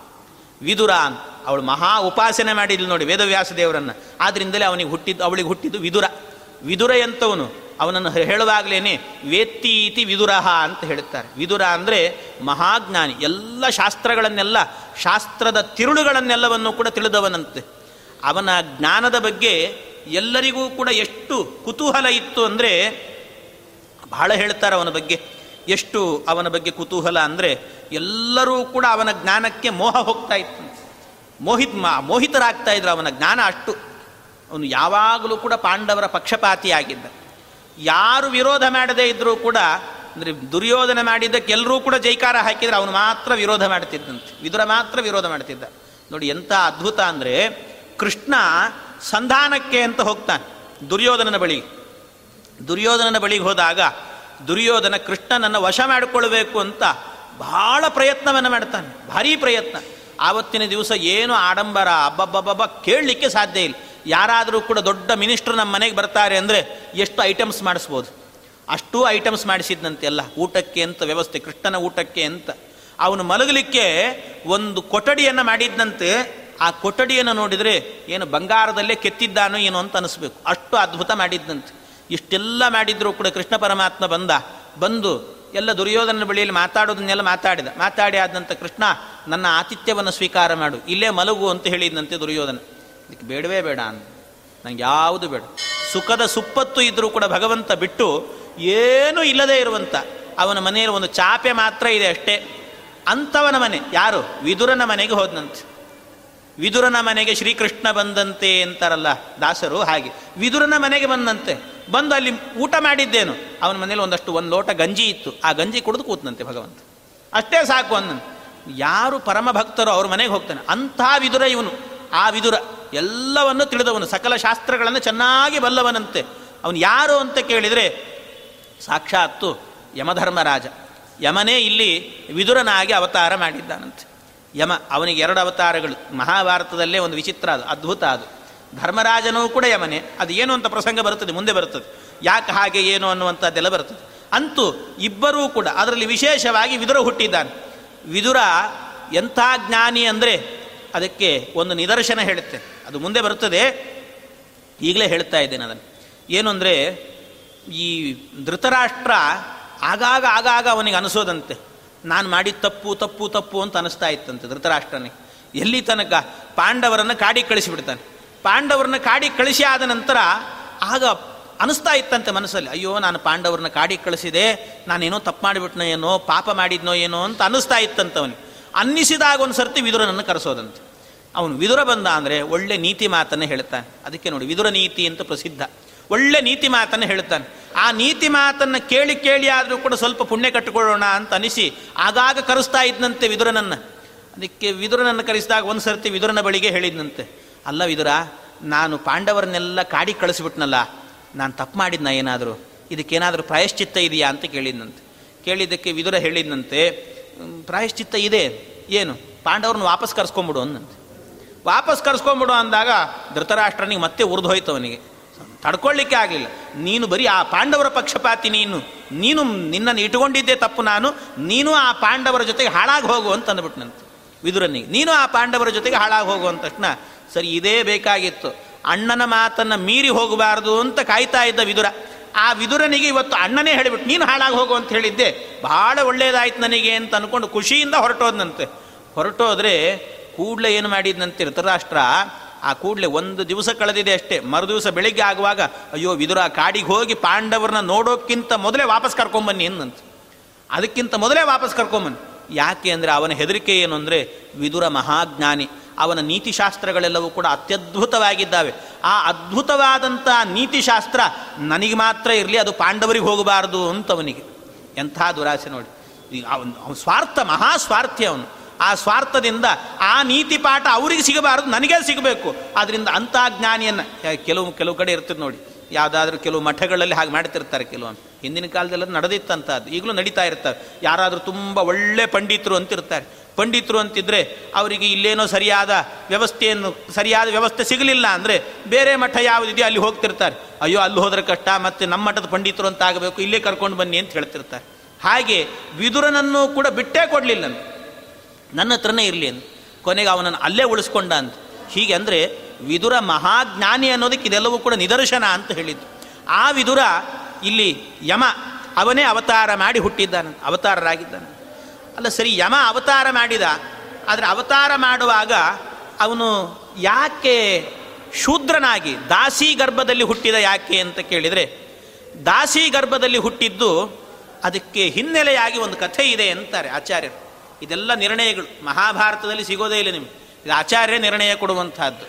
ಆಚಾರ್ಯರು ಹೇಳ್ತಾರೆ ಯಾಕೆ ಇವನು ದಾಸೀಪುತ್ರನಾಗಿ ಹುಟ್ಟಿದ ಅಂದರೆ, ಅದಕ್ಕೆ ಮಾಂಡವ್ಯ ಋಷಿಗಳು ಅಂತ ಒಬ್ಬ ಋಷಿಗಳಿದ್ದಾರೆ. ಆ ಮಾಂಡವ್ಯ ಋಷಿಗಳ ಶಾಪ ಯಮದೇವರಿಗಿತ್ತಂತೆ. ಮಾಂಡವ್ಯ ಋಷಿಗಳು ಶಾಪ ಕೊಟ್ಟಿದ್ರಂತೆ. ಅಲ್ಲ, ಅವ್ರು ಯಾಕೆ ಶಾಪ ಕೊಟ್ಟರು ಏನಾಯಿತು ಅಂತ ಕೇಳಿದರೆ, ಅದು ಒಂದು ವಿಚಿತ್ರವಾದ ಕಥೆ ಇದೆ ಅಂತಾರೆ. ಅಯೋಗ್ಯ ಸಂಪ್ರಾಪ್ತಿಕೃತ ಪ್ರಯತ್ನ ದೋಷಾತ್ ಸಮಾರೋಪಿತಮೇವ ಶೂಲೆ ಚೋರೈರ್ಹೃತೇರ್ತೇ ಪಿತು ಚೋರ ಬುದ್ಧ್ಯಾ ಬುದ್ಧ್ಯಾಂ ಅಕ್ಷೀವದಾದಿತ್ಯ ವದದ್ಯಮಸ್ತಂ ಅದಕ್ಕೆ ಒಂದು ಪ್ರಸಂಗದಲ್ಲಿ ಏನಾಯ್ತಂತೆ, ಯಾರೋ ಒಂದಷ್ಟು ಜನ ಕಳ್ಳರು, ಒಬ್ಬ ರಾಜನ ಮನೆಯಲ್ಲಿ ಇದ್ದಂಥ ಸಂಪತ್ತುಗಳನ್ನೆಲ್ಲ ಕದ್ದು ಓಡಿ ಹೋಗ್ತಾ ಇದ್ರಂತೆ. ಅವರನ್ನು ಹಿಂಬಾಲಿಸಿಕೊಂಡು ರಾಜಭಟರು ಬರ್ತಾ ಇದ್ರಂತೆ.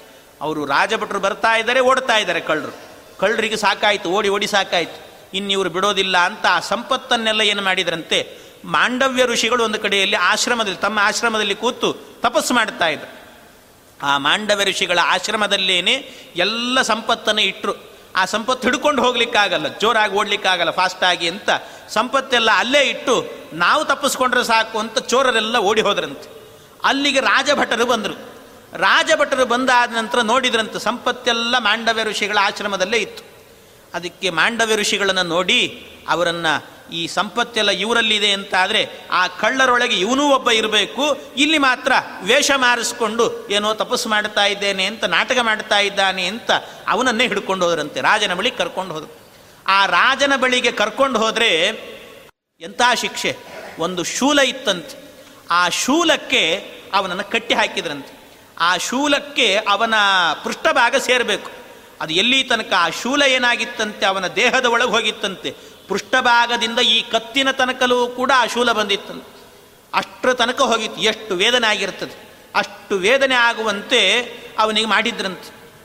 ಹೀಗೆ ಮಾಡಿದಾಗ ಅದಕ್ಕೆ ಇದೆಲ್ಲ ಆದ ನಂತರ ಯಮದೇವರು ಆ ದಾರಿಯಲ್ಲಿ ಬರುವಾಗ ಯಮದೇವರನ್ನು ಕೇಳಿದ್ರಂತೆ. ಯಾರು ಶ ಮಾಂಡವ್ಯ ಋಷಿಗಳು ಕೇಳಿದ್ರಂತೆ. ಎಲ್ಲ ಬಿಡಿಸ್ಕೊಂಡಾಯ್ತು, ಎಲ್ಲ ಬಿಡಿಸ್ಕೊಂಡಾದ ನಂತರ ಕೇಳಿದ್ರು ಯಮದೇವರನ್ನು. ಯಾಕೆ ಯಮದೇವರಿಗೆಲ್ಲ ಗೊತ್ತಿರ್ತದೆ? ಯಾರ್ಯಾರು ಎಂತಿಂಥ ಪಾಪ ಮಾಡಿರ್ತಾರೋ ಅವರಿಗೆಲ್ಲ ಇಂಥ ಶಿಕ್ಷೆ ಅಂತ ಇರ್ತದೆ. ಅದಕ್ಕೆ ಮಾಂಡವ್ಯರು ಕೇಳಿದ್ರಂತೆ, ಯಮದೇವರೇ, ನಾನು ಏನು ಪಾಪ ಮಾಡಿದ್ದೇನೆ, ನಾನೇನು ಕಳತನ ಮಾಡಿರಲಿಲ್ಲ, ಆದರೂ ನಾನು ಏನು ಪಾಪ ಮಾಡಿದ್ದೇನೆ ಅಂತ ನನ್ನನ್ನು ಈ ಶೂಲಕ್ಕೆ ಹಾಕಿದ್ದಾರೆ, ನನಗೆ ಈ ಶಿಕ್ಷೆ ಸಿಕ್ತು ಅಂತ ಕೇಳಿದನು ಕೇಳಿದ್ದಕ್ಕೆ ಯಮದೇವರು ಹೇಳಿದ್ರಂತೆ, ಇಲ್ಲ, ನೀನು ಚಿಕ್ಕ ಹುಡುಗನಾಗಿದ್ದಾಗ, ಸಣ್ಣ ಮಗುವಾಗಿದ್ದಾಗ ಒಂದು ಸೊಳ್ಳೆ ಸಿಗ್ತಾ ಇತ್ತು. ಆ ಸೊಳ್ಳೆ, ಸೊಳ್ಳೆಗಳಿಗೆ ಏನು ಮಾಡ್ತಾ ಇದೆ ಅಂದರೆ ಸೊಳ್ಳೆಗಳನ್ನು ಕೊಂದು ಅದರ ಪೃಷ್ಠಭಾಗದಿಂದ ಅದರ ಮುಖಭಾಗ ತನಕಲು ಬರುವಂತೆ ಒಂದು ಮುಳ್ಳನ್ನು ಚುಚ್ಚುತ್ತಾ ಇದ್ದಿ ನೀನು. ಆ ಮುಳ್ಳನ್ನು ಚುಚ್ಚಿದ್ದರ ಪಾಪ ನಿನಗಿವತ್ತು ಬಂದಿದೆ ಅಂತ ಹೇಳಿದ್ರಂತೆ ಯಮದೇವರು. ಆಗ ನೀನು ಮಾಡಿದ್ದಕ್ಕೆ ಇವತ್ತು ನಿನಗಿಂತಹದ್ದಾಗಿದೆ ಅಂತ ಹೇಳಿದ್ರು ನಿನಗೂ ಕೂಡ ಪೃಷ್ಠಭಾಗದಿಂದ ಕತ್ತಿನ ತನಕ ಬಂದಿದೆ ಶೂಲ ಅಂತ ಹೇಳಿದ್ರಂತೆ. ಅಂದರೆ ಇನ್ನೊಬ್ಬರಿಗೆ ಹಿಂಸೆ ಕೊಡುವಾಗ ಎಚ್ಚರದಿಂದ ಇರಬೇಕು ಅನ್ನೋದು ಇದಕ್ಕೆ. ಯಾವುದೋ ಪ್ರಾಣಿ ಏನೋ ಅಂತ ಹೇಳಿಬಿಟ್ಟು ಸಂಬಂಧವೇ ಇಲ್ಲ ನಮಗೆ ಅಂತ ಅದನ್ನು ಕೊಂದು ಹಾಕಿದರೆ ಅದಕ್ಕೂ ನಾವು ಯೋಚನೆ ಮಾಡಬೇಕಂತ. ನಮ್ಮ ಗುರುಗಳು ಹಾಗೆ ಹೇಳ್ತಾ ಇದ್ರು ಪೇಜಾವರ ಸ್ವಾಮಿಗಳು. ಅವರು ಸುಧಾ ಪಾಠ ಮಾಡ್ತಾ ಇದ್ರು ನಮಗೆ. ಸುಧಾ ಪಾಠ ಮಾಡುವಾಗ ಒಂದು ಪ್ರಸಂಗ ಸುಮ್ಮನೆ ಒಂದು ಚಿಕ್ಕ ಪ್ರಸಂಗದಲ್ಲಿ, ಸುಧಾ ಪಾಠ ಮಾಡುವ ಪ್ರಸಂಗದಲ್ಲಿ ಪುಸ್ತಕ ಇದೆ. ಆ ಪುಸ್ತಕದ ಮೇಲೆ ಒಂದು ಇರುವೆ, ಚಿಕ್ಕ ಇರುವೆ, ಕಪ್ಪು ಇರುವೆ ಓಡಾಡ್ತಾ ಇತ್ತು. ಆ ಇರುವೆ ಓಡಾಡುವಾಗ ಅದಕ್ಕೆ ನಮಗೆಲ್ಲ ಹೇಳಿದರು. ಪಕ್ಕದಲ್ಲಿ ಇದ್ವಿ ನಾವು, ವಿದ್ಯಾರ್ಥಿಗಳು ಹೇಳಿದ್ರು. ಅಯ್ಯೋ, ಇಲ್ಲಿ ಇರುವೆ ಇದೆ ಅಂತ ಹೇಳಿದರು. ಅದಕ್ಕೆ ಇನ್ನೊಬ್ಬ ಹುಡುಗ ಹೇಳಿದ ಅಲ್ಲಿ, ಸ್ವಾಮಿ, ಅದೇನಿಲ್ಲ, ಆ ಪುಸ್ತಕವನ್ನು ಒಂದು ಸರ್ತಿ ಹೀಗೆ ಮಡಚಿದ್ರೆ ಸಾಕು, ಹೋಗ್ಬಿಡ್ತದೆ ಅಂದ್ರೆ ಹೀಗೆ ಮಡಚಿಬಿಡಿ ಸಾಕು ಅಂತ ಸ್ವಾಮಿಗಳು ಹೇಳಿದ್ರು ಅಯ್ಯೋ ಅಯ್ಯೋ ಹಾಗೆಲ್ಲ ಮಾಡಬಾರ್ದು. ಯಾಕೆ? ಅದು ಒಂದು ಇರುವೆ ಅಂದರೆ, ಬರೀ ಇರುವೆ ಅಲ್ಲ, ಅದಕ್ಕೊಂದು ಸಂಸಾರ ಇರ್ತದೆ. ಅದಕ್ಕೂ ಮಕ್ಕಳಿರ್ತಾರೆ, ಮೊಮ್ಮಕ್ಕಳಿರ್ತಾರೆ. ಅವುಗಳಿಗೆ ಏನು ಪ ಆಹಾರವನ್ನು ತೊಗೊಂಡು ಹೋಗ್ತಾ ಇರುತ್ತೋ ಏನೋ, ನಾವು ಹಾಗೆಲ್ಲ ಮಾಡಬಾರ್ದು. ಎಷ್ಟು ಚಿಂತನೆ ಮಾಡಬೇಕು ಅಂತ ಯೋಚನೆ ಮಾಡಿ. ಇನ್ನೊಬ್ಬರಿಗೆ ಹಿಂಸೆ ಮಾಡುವಾಗ ಎಷ್ಟು ಜಾಗ್ರತೆಯಿಂದ ಇರಬೇಕು. ಅಷ್ಟು ಯೋಚನೆ ನಮಗೆ ಬರೋದೇ ಇಲ್ಲ. ಅಂತಹದ್ದು. ಹಾಗೆ ಇಲ್ಲೂ ಕೂಡ ಇನ್ನೊಬ್ಬರಿಗೆ ಹಿಂಸೆ ಕೊಡುವಾಗ ಅದನ್ನು ಯೋಚನೆ ಮಾಡಬೇಕು ಅಂತಾರೆ. ಯೋಚನೆ ಮಾಡದೆ ಹಿಂಸೆ ಕೊಟ್ಟಿದ್ದೆ ನಿನಗೆ ಇಂಥ ಶಿಕ್ಷೆ ಬಂದಿದೆ ಅಂತ ಹೇಳಿದನು. ಅದಕ್ಕೆ ಮಾಂಡವರಿಗೆ ಗೊತ್ತಾಯಿತು. ಅಲ್ಲ, ಈ ಯಮದೇವರು ಸುಳ್ಳು ಹೇಳ್ತಾ ಇದ್ದಾರೆ ಅಂತ ಗೊತ್ತಾಯ್ತು. ಸುಳ್ಳು ಹೇಳ್ತಾ ಇದ್ದಾರೆ. ಏನು ಸುಳ್ಳು ಅಂದರೆ ಆ ಸಣ್ಣ ಶಿ ಪಾಪಕ್ಕೆ ಇಷ್ಟು ದೊಡ್ಡ ಶಿಕ್ಷೆನ. ಆ ಪಾಪವೂ ಕೂಡ ನಾನು ಇಷ್ಟು ವರ್ಷ ತಪಸ್ಸು ಮಾಡಿದ್ದೀನಲ್ಲ. ಆ ತಪಸ್ಸಿನಿಂದಲೇ ಪರಿಹಾರ ಆಗಿ ಹೋಗಿರ್ತದೆ. ಆದರೂ ಇಷ್ಟು ಶಿಕ್ಷೆ ಸಿಕ್ಕಿದೆ ಅಂದರೆ ಇದು ಬೇರೆ ಯಾವುದೋ ತಪ್ಪಿಗೆ ನನಗೆ ಶಿಕ್ಷೆ ಸಿಕ್ಕಿದೆ, ಆದರೆ ಇವರು ಮಾತ್ರ ಸುಳ್ಳು ಹೇಳುತ್ತಿದ್ದಾರೆ ಯಮದೇವರು ಅಂತ ಗೊತ್ತಾಗಿ ಕೂಡಲೇ ಯಮದೇವರಿಗೇನೆ ಶಾಪ ಕೊಟ್ಟರಂತೆ ಮಾಂಡವ್ಯರು, ನನಗೆ ಸುಳ್ಳು ಹೇಳುತ್ತಾ ಇದ್ದೀಯ ಆದ್ದರಿಂದ ಸುಳ್ಳು ಹೇಳಿದ್ರಿಂದಾಗಿ ನೀನು ದಾಸಿಪುತ್ರನಾಗಿ ಹುಟ್ಟು ಅಂತ ಶಾಪ ಕೊಟ್ಟರಂತೆ ಯಮದೇವರಿಗೆ ಇದೇ ಬೇಕಿತ್ತು, ಭಗವಂತನ ಸಂಕಲ್ಪ ಇತ್ತು, ನೀನು ವಿದುರನಾಗಿ ಹುಟ್ಟಬೇಕು ಅಂತ ಸಂಕಲ್ಪ ಇತ್ತು ಭಗವಂತನದ್ದು, ಅಬ್ಬ, ಅಂತೂ ಭಗವಂತನ ಸಂಕಲ್ಪ ಈಡೇರಿತು ಅಂತ ಸಂತೋಷ ಆಯಿತು ಯಮದೇವರಿಗೆ. ಸಂತೋಷ ಆಯ್ತು. ಆದರೆ ಸರಿ, ಇವರು ಯಮದೇವರು ಹೇಳಿದ್ದಾದರೂ ಸುಳ್ಳಲ್ವಾ ಅಂದರೆ, ಯಮದೇವರು ಹೇಳಿದ್ದು ಸುಳ್ಳಲ್ಲ. ಅದೂ ಒಂದು ಮಾಡಿದ್ರಂತೆ. ಅದೂ ಒಂದು ಮಾಡಿದ್ರು ಇವರು. ಚಿಕ್ಕವರಿರುವಾಗ ಆ ನೊಣಕ್ಕೆ ಮಾಡಿರುವ, ಸೊಳ್ಳೆಗೆ ಮಾಡಿರುವಂಥ ಕೆಲಸವು ಸತ್ಯವಾಗಿತ್ತು. ಸತ್ಯವೇ ಹೇಳಿದ್ದಾರೆ. ಅಲ್ಲ, ಮತ್ತೆ ಹಾಗಾದ್ರೆ ನಿಜವಾಗಲೂ ಇವರಿಗಾದದ್ದು ಯಾಕೆ ಇದು ಅಂತ ಕೇಳಿದರೆ, ಹೀಗಾದದ್ದಾದರೂ ಯಾಕೆ ಅಂದರೆ, ಇವರು ತಪಸ್ಸು ಮಾಡ್ತಾ ಇದ್ರಲ್ಲ ಮಾಂಡವ್ಯರು, ಅವರು ಯಾವ ರೀತಿ ತಪಸ್ಸು ಮಾಡ್ತಾ ಇದ್ರು ಅಂದರೆ, ಅವರ ತಪಸ್ಸು ಯಾವಾಗಲೂ ತಪಸ್ಸು ಮಾಡುವಾಗ ಹೇಗೆ ಮಾಡಬೇಕು ಅಂದರೆ ಒಳ್ಳೆ ವಿದ್ಯೆಯನ್ನು ಕೊಡು, ಒಳ್ಳೆ ಬುದ್ಧಿ ಕೊಡು, ಒಳ್ಳೆ ಸದ್ಬುದ್ಧಿಯನ್ನು ಕೊಡು, ಗುಣವಂತನನ್ನಾಗಿ ಮಾಡು, ಭಗವಂತ ನಿನ್ನ ಭಕ್ತನನ್ನಾಗಿ ಮಾಡು, ಈ ರೀತಿ ವರಗಳನ್ನು ಕೇಳಬೇಕು. ಈ ಉದ್ದೇಶದಿಂದ ತಪಸ್ಸು ಮಾಡಬೇಕು. ಆದರೆ ಈ ಉದ್ದೇಶ ಇಲ್ಲದೇನೆ ಮಾಂಡವ್ಯರೇನು ಮಾಡ್ತಾ ಇದ್ರಂತೆ? ಅಯೋಗ್ಯ ಸಂಪ್ರಾಪ್ತೀಕೃತ ಪ್ರಯತ್ನ, ದೋಷಾತ್ ಸಮಾರೋಪಿತಮೇವ ಶೂಲೆ. ಅಯೋಗ್ಯ ಸಂಪ್ರಾಪ್ತಿ, ಅವರಿಗೆ ಯೋಗ್ಯ ಅಲ್ಲದೇ ಇರುವಂತಹ ಒಂದು ಸ್ಥಾನವನ್ನು ಪಡೀಬೇಕು ಅಂತ ಹೋಗಿದ್ರಂತ. ಏನದು ಅಂದರೆ, ವಸಿಷ್ಠರ ಸ್ಥಾನಕ್ಕೆ ನಾನು ಬರಬೇಕು ಅಂತಿತ್ತಂತೆ. ಅಂದರೆ ಚತುರ್ಮುಖ ಬ್ರಹ್ಮದೇವರ ಸಾಕ್ಷಾತ್ ಪುತ್ರ, ಮಾನಸ ಪುತ್ರ ಅವರು. ಆ ಮಾನಸ ಪುತ್ರ ನಾನಾಗಬೇಕು, ಅವರ ಸ್ಥಾನಕ್ಕೆ ನಾನು. ಈ ತಪಸ್ಸು ಮಾಡಬೇಕು, ನಾನೇ ರುದ್ರನಾಗಬೇಕು ಅಂತ ತಪಸ್ಸು ಮಾಡೋದು, ನಾನೇ ಬ್ರಹ್ಮನಾಗಬೇಕು, ನಾನೇ ಭಗವಂತ, ನಾನೇ ಸರ್ವೋತ್ತಮ ಆಗಬೇಕು, ಹೀಗೆಲ್ಲ ತಪಸ್ಸು ಮಾಡ್ತಾರ. ಒಳ್ಳೆ ರೀತಿಯಲ್ಲಿ ಇರಬೇಕು ಅಂತ ತಪಸ್ಸು ಮಾಡಬೇಕು ಹೊರತು ದುರ್ಬುದ್ಧಿಯಿಂದ ಮಾಡಬಾರದು. ಇಂಥ ದುರ್ಬುದ್ಧಿಯಿಂದ ಮಾಡಿದ್ರಿಂದಾಗಿ ಅವರಿಗೆ ಈ ಶೂಲವನ್ನು ಏರುವಂತಹ ಶಿಕ್ಷೆ ಸಿಕ್ಕಿತು ಅಂತ ನಿಜವಾದ ವಿಚಾರ ಅಂತ ಆಚಾರ್ಯರು ನಿರ್ಣಯ ಕೊಡ್ತಾರೆ. ಹಾಗಾದ್ರೆ ಅದು ಒಂದಿತ್ತಲ್ವ ಅಂದರೆ ಅದೂ ಒಂದು ಕಾರಣವೇ ಆಗಿತ್ತು. ಅದು ಮಾಡಿದ್ರು ಅವರು ಅದೂ ಒಂದು ಕಾರಣ ಆಗಿತ್ತು. ಆದ್ದರಿಂದ ಎರಡೂ ಕಾರಣಗಳಿಂದಾಗಿ ಅವರಿಗಿಂತ ಶಿಕ್ಷೆ ಆಗಿದೆ. ಆದ್ದರಿಂದ ಈಗ ವಿದುರನಾಗಿ ಯಮದೇವರು ಅವತಾರ ಮಾಡುವಂಥ ಪ್ರಸಂಗ ಬಂತು ಅಂತ ಹೀಗೆ ಯಮದೇವರೇನೇ ಇಲ್ಲಿ ಅವತಾರ ಮಾಡಿದ್ದಾರೆ. ನಾಸತ್ಯತಾತಸ್ಯ ಚ ತತ್ರ ಹೇತುತಃ ಶಾಪಂ ಗ್ರಹೀತುಂ ಸತತೈವ ಚೋಕ್ತ ಅವಾಪ ಶೂದ್ರತ್ವಮತಾಸ್ಯ ನಾಮ ಚಕ್ರೇ ಕೃಷ್ಣ ಸರ್ವವಿತ್ವಂ ತತಾದಾತ್ ಈ ಸಂದರ್ಭದಲ್ಲಿ ಆ ವೇದವ್ಯಾಸದೇವರ ಆಜ್ಞೆಯಂತೆ ಭಗವಂತನ ಆಜ್ಞೆಯಂತೆ ಈ ವಿದುರನಾಗಿ ದಾಸೀಪುತ್ರನಾಗಿ ಅವತಾರ ಮಾಡಿದ್ದಾನಂತೆ ಯಮದೇವರು. ಹೀಗೆ ಯಮದೇವರು ಅವತಾರ ಮಾಡಿದ ನಂತರ, ಯೋಗ್ಯಾನಿ ಕರ್ಮಾಣಿ ತತಸ್ತು ತೇಷಾಂ ಚಕಾರ ಭೀಷ್ಮೋ ಮುನಿ ಮುನಿಭಿರ್ಯತಾವತ್ ವಿದ್ಯಾ ಸಮಸ್ತ ಅದದಾಚ್ಚ ಕೃಷ್ಣ, ತೇಷಾಂ ಪಾಂಡೋರಸ್ತ್ರಶಸ್ತ್ರಾಣಿ ಭೀಷ್ಮ. ಆಯ್ತು, ಇವರೆಲ್ಲ ಅವತಾರ ಮಾಡಿದರು. ಧೃತರಾಷ್ಟ್ರ ಹುಟ್ಟಿದ, ಪಾಂಡುರಾಜ ಹುಟ್ಟಿದ, ವಿದುರ ಹುಟ್ಟಿದ. ಈ ಮೂರು ಜನರಿಗೂ ಕೂಡ ಯಾರ್ಯಾರಿಗೆ? ಯೋಗ್ಯಾನಿ ಕರ್ಮಾಣಿ. ಯಾರ್ಯಾರಿಗೆ ಯೋಗ್ಯವಾದದ್ದು ಏನು? ಇವನು ಕುರುಡ. ಕುರುಡನಾದವನಿಗೆ ನೀನು ಹೀಗೆ ಬಿಲ್ಲು ಬಿಲ್ವಿದ್ಯೆಯನ್ನು ಕಲಿ ಅಂದರೆ ಕಷ್ಟ ಇದೆ.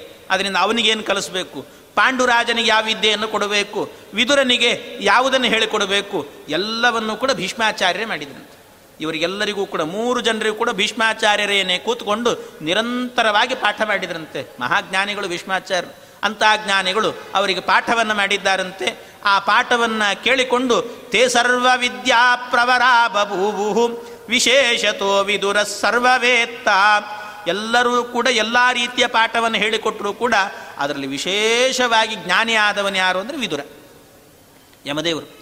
ಆ ಯಮದೇವರಾದ್ರಿಂದಾಗಿ ಅವರು ವಿಶೇಷ ಜ್ಞಾನಿಗಳಾಗಿದ್ದರಂತೆ ಪಾಂಡು ಸಮಸ್ತಾಸ್ತ್ರವಿದೆ ಕವೀರೋ ವೀರೋ ಪಾಂಡು ಒಳ್ಳೆ ಶಸ್ತ್ರಾಸ್ತ್ರ ವಿದ್ಯೆಯನ್ನು ಕಲ್ತಿದ್ದಂತೆ ಜಿಗಾಯ ಪೃಥ್ವಿ ಮಖಿಲಾಂಧ ನುರ್ಧರ ಇಡೀ ಭೂಮಂಡಲವನ್ನು ಆಳುವಷ್ಟು ಸಾಮರ್ಥ್ಯವನ್ನು ಆ ಪಾಂಡು ಪಡೆದಿದ್ದಾನಂತೆ. ಹೀಗೆ ಈ ಮೂರು ಜನರು ಕೂಡ ಚೆನ್ನಾಗಿ ಬೆಳೀತಾ ಇದ್ದಾರೆ. ಇವರೆಲ್ಲ ಬೆಳೆದಾದ ನಂತರ ಇನ್ನೊಂದು ಕಡೆಯಲ್ಲಿ ಮತ್ತೊಬ್ಬನ ವಿಚಾರವನ್ನು ಹೇಳುತ್ತಾ ಯಾರು ಅಂದರೆ, ಗವಲ್ಗಣಾದಾಸ ತಥೈವ ಸೂತಾತ್ ಸಮಸ್ತ ಗಂಧರ್ವ ಪತಿಸ್ಸ ತುಂಬುರುಹು. ಯವುದ್ವಹೋ ನಾಮ ಮರುತ್ತದಂಶ ಯುಕ್ತೋ ವಶೀ ಸಂಜಯ ನಾಮಧೇಯ. ಮತ್ತೊಬ್ಬ ಈ ಧೃತರಾಷ್ಟ್ರ ಹುಟ್ಟುವಾಗಲೇನೆ ಮತ್ತೊಬ್ಬ ಹುಟ್ಟಿದ್ನಂತೆ. ಹೇಳಿಲ್ಲ, ಆಚಾರ್ಯರು ಎಲ್ಲ ಕ್ಲೀನಾಗಿ ನಮಗೆ ಅದು ಪಿಕ್ಚರನ್ನೇ ಕೊಡ್ತಾರೆ. ಯಾವ ಯಾವ ಸಂದರ್ಭದಲ್ಲಿ ಏನು ನಡೆಯಿತು ಅಂತ. ಧೃತರಾಷ್ಟ್ರನ ಜೊತೆ ಜೊತೆಯಲ್ಲಿ ಹುಟ್ಟಿದವನು ಮತ್ತೊಬ್ಬ ಇನ್ನೊಂದು ಕಡೆ ಹುಟ್ಟಿದ್ದಂತೆ ಯಾರು ಅಂದರೆ ಒಬ್ಬ ಗಂಧರ್ವರಾಜ ಇದ್ದ ತುಂಬುರು ಅಂತ ಹಿಂದೆ ಹೇಳಿದ್ವಲ್ಲ ತುಂಬುರು, ಅವನೇ. ಆ ತುಂಬುರು ಅವನೇ ಉದ್ವಹ ಅನ್ನುವಂಥ ಇನ್ನೊಬ್ಬ ಮರುತ. ಅವನ ಅಂಶದಿಂದ ಕೂಡಿದವನಾಗಿ ಇವನ ತಂದೆಗೆ, ಅಂದರೆ ವಿಚಿತ್ರ ವೀರ್ಯನಿಗೆ ಒಬ್ಬ ಸಾರಥಿ ಇದ್ದಂತೆ ಆ ಸಾರಥಿಯಾಗಿದ್ದಂತೆ ಇವನು ಗವಲ್ಗಣ ಅಂತ. ಗವಲ್ಗಣ ಅಂತ ಕರೀತಾರೆ ಅವನನ್ನು. ಅವನಿಗೆ ಮಗನಾಗಿ ಹುಟ್ಟಿದವನು ಯಾರು ಅಂದರೆ ಸಂಜಯ ಅಂತ. ಇವನೇನಾಗಿದ್ದ ಅಂದರೆ ಧೃತರಾಷ್ಟ್ರನಿಗೆ ಸಾರಥಿ ಆಗಿದ್ದ. ವಿಚಿತ್ರ ವೀರ್ಯನಿಗೆ ಇವನು ಸಾರಥಿ ಆಗಿದ್ದ, ಅವನಪ್ಪ ಸಾರಥಿ ಆಗಿದ್ದ. ಈಗ ಧೃತರಾಷ್ಟ್ರನಿಗೆ ಅವನ ಸಾರಥಿಯ ಮಗನೇ ಸಾರಥಿ ಆಗಿದ್ದ ಆ ಸಾರಥಿ ಸಂಜಯ ಇದ್ದಾನಲ್ವಾ? ಆ ಸಂಜಯನಿಗಾಗಬೇಕಾದ್ರೆ ಸಂಜಯ ಯಾರು ಅಂತ ಕೇಳಿದರೆ ಅವನಲ್ಲಿ ವಿಶೇಷವಾಗಿ ಆ ಮರುತ್ತಿನ ಅಂಶ ಇತ್ತಂತೆ ಮರುದ್ದೇವತೆಗಳ ಅಂಶ. ಅದರಲ್ಲಿ ಉದ್ವಹ ಅಂತ ಒಬ್ಬ ಉದ್ವಹ ನಾಮಕನಾದ ಮರುತ್. ಆ ಉದ್ವಹ ನಾಮಕನಾದ ಮರುತ್ತಿನ ಅಂಶಯುಕ್ತನಾಗಿ ಹುಟ್ಟಿದ್ದಾನಂತೆ. ಅವನನ್ನು ಸಂಜಯ ಅಂತ ಕರೀತಿದ್ದಾರೆ. ಆ ಸಂಜಯ ಅವನು ಅವನಲ್ಲಿ ಒಂದು ವಿಶಿಷ್ಟವಾದ ಶಕ್ತಿ, ಅವನಿಗೊಂದು ವರ ಇತ್ತು ಅಂತ ಹೇಳುತ್ತಾರೆ. ಅದೆಲ್ಲವೂ ಕೂಡ ಏನಂತ ಮುಂದೆ ಹೇಳುತ್ತಾರೆ. ಅಂತೂ ಅವನೇ ನಿಂತು ಧೃತರಾಷ್ಟ್ರನಿಗೆ ಹಿಡೀ ಯುದ್ಧ ನಡೀತಾ ಇದ್ದರೆ ಯುದ್ಧದಲ್ಲಿ ಏನೇನು ನಡೀತಾ ಇದೆ ಅಂತ ಆಗು ಹೋಗುಗಳನ್ನೆಲ್ಲವನ್ನೂ ಕೂಡ ಪೂರ್ಣವಾಗಿ ಅವನಿಗೆ ಕಣ್ಣಿಗೆ ಕಟ್ಟುವಂತೆ ಹೇಳ್ತಾ ಇದ್ದಂತೆ ಆ ಕಣ್ಣಿಗೆ ಕಟ್ಟುವಂತೆ ಹೇಳುವಷ್ಟು ಸಾಮರ್ಥ್ಯವನ್ನು ಭಗವಂತ ಅವನಿಗೆ ಕೊಟ್ಟಿದ್ದಂತೆ ಸಂಜಯನಿಗೆ. ಅಷ್ಟು ಸಾಮರ್ಥ್ಯ ಇತ್ತು ಅಂತಾರೆ. ಆದ್ದರಿಂದ ಸಂಜಯನನ್ನು ಕೇಳಿಕೊಂಡು ಕೇಳಿಕೊಂಡು ಎಲ್ಲ ತಿಳ್ಕೊಳ್ತಾ ಇದ್ದು. ಅಲ್ಲೇನಾಯ್ತು? ಯಾರು ಕೆಳಗೆ ಬಿದ್ದರು ಯಾರ ಮೇಲೆ ಇದ್ದರು ಎಲ್ಲ ಕೇಳ್ಕೊಳ್ತಾ ಇದ್ದ ಯುದ್ಧ ನಡೆಯುವಾಗ. ಹೀಗೆಲ್ಲ ಆಯಿತು ಅಂತ. ಅಂತೂ ಹೀಗೊಬ್ಬ ಸಂಜಯ ಎನ್ನುವಂಥವನೊಬ್ಬ ಹುಟ್ಟಿದ್ದಾನೆ ಅಂತ ಹೇಳಿ, ಆಮೇಲೆ ಇವರು ಬೆಳೆದಿದ್ದಾರೆ ಧೃತರಾಷ್ಟ್ರಾದಿಗಳೆಲ್ಲರೂ ಕೂಡ. ಆಗ ಧೃತರಾಷ್ಟ್ರನಿಗೆ, ಗಾಂಧಾರಿಯ ಜೊತೆಗೆ, ಪಾಂಡುವಿಗೆ, ಕುಂತಿಯ ಜೊತೆಗೆ ಇವರೆಲ್ಲರ ವಿವಾಹ ಆಗತ್ತೆ. ಅವ್ರು ಯಾರು? ಗಾಂಧಾರಿ ಯಾರು? ಕುಂತಿ ಯಾರು? ಅವರ ವಿವಾಹ ಹೇಗಾಯಿತು? ಆ ಪ್ರಸಂಗಗಳು ಯಾಕೆ ಬಂದವು ಅನ್ನೋ ವಿಚಾರವನ್ನು ಮತ್ತೆ ನಾಳೆ ದಿವಸ ಸೇರಿದಾಗ ನೋಡೋಣ ಅಂತ ಹೇಳುತ್ತಾ ಇಂದಿನ ಉಪನ್ಯಾಸ ಕೃಷ್ಣ ಅರ್ಪಣ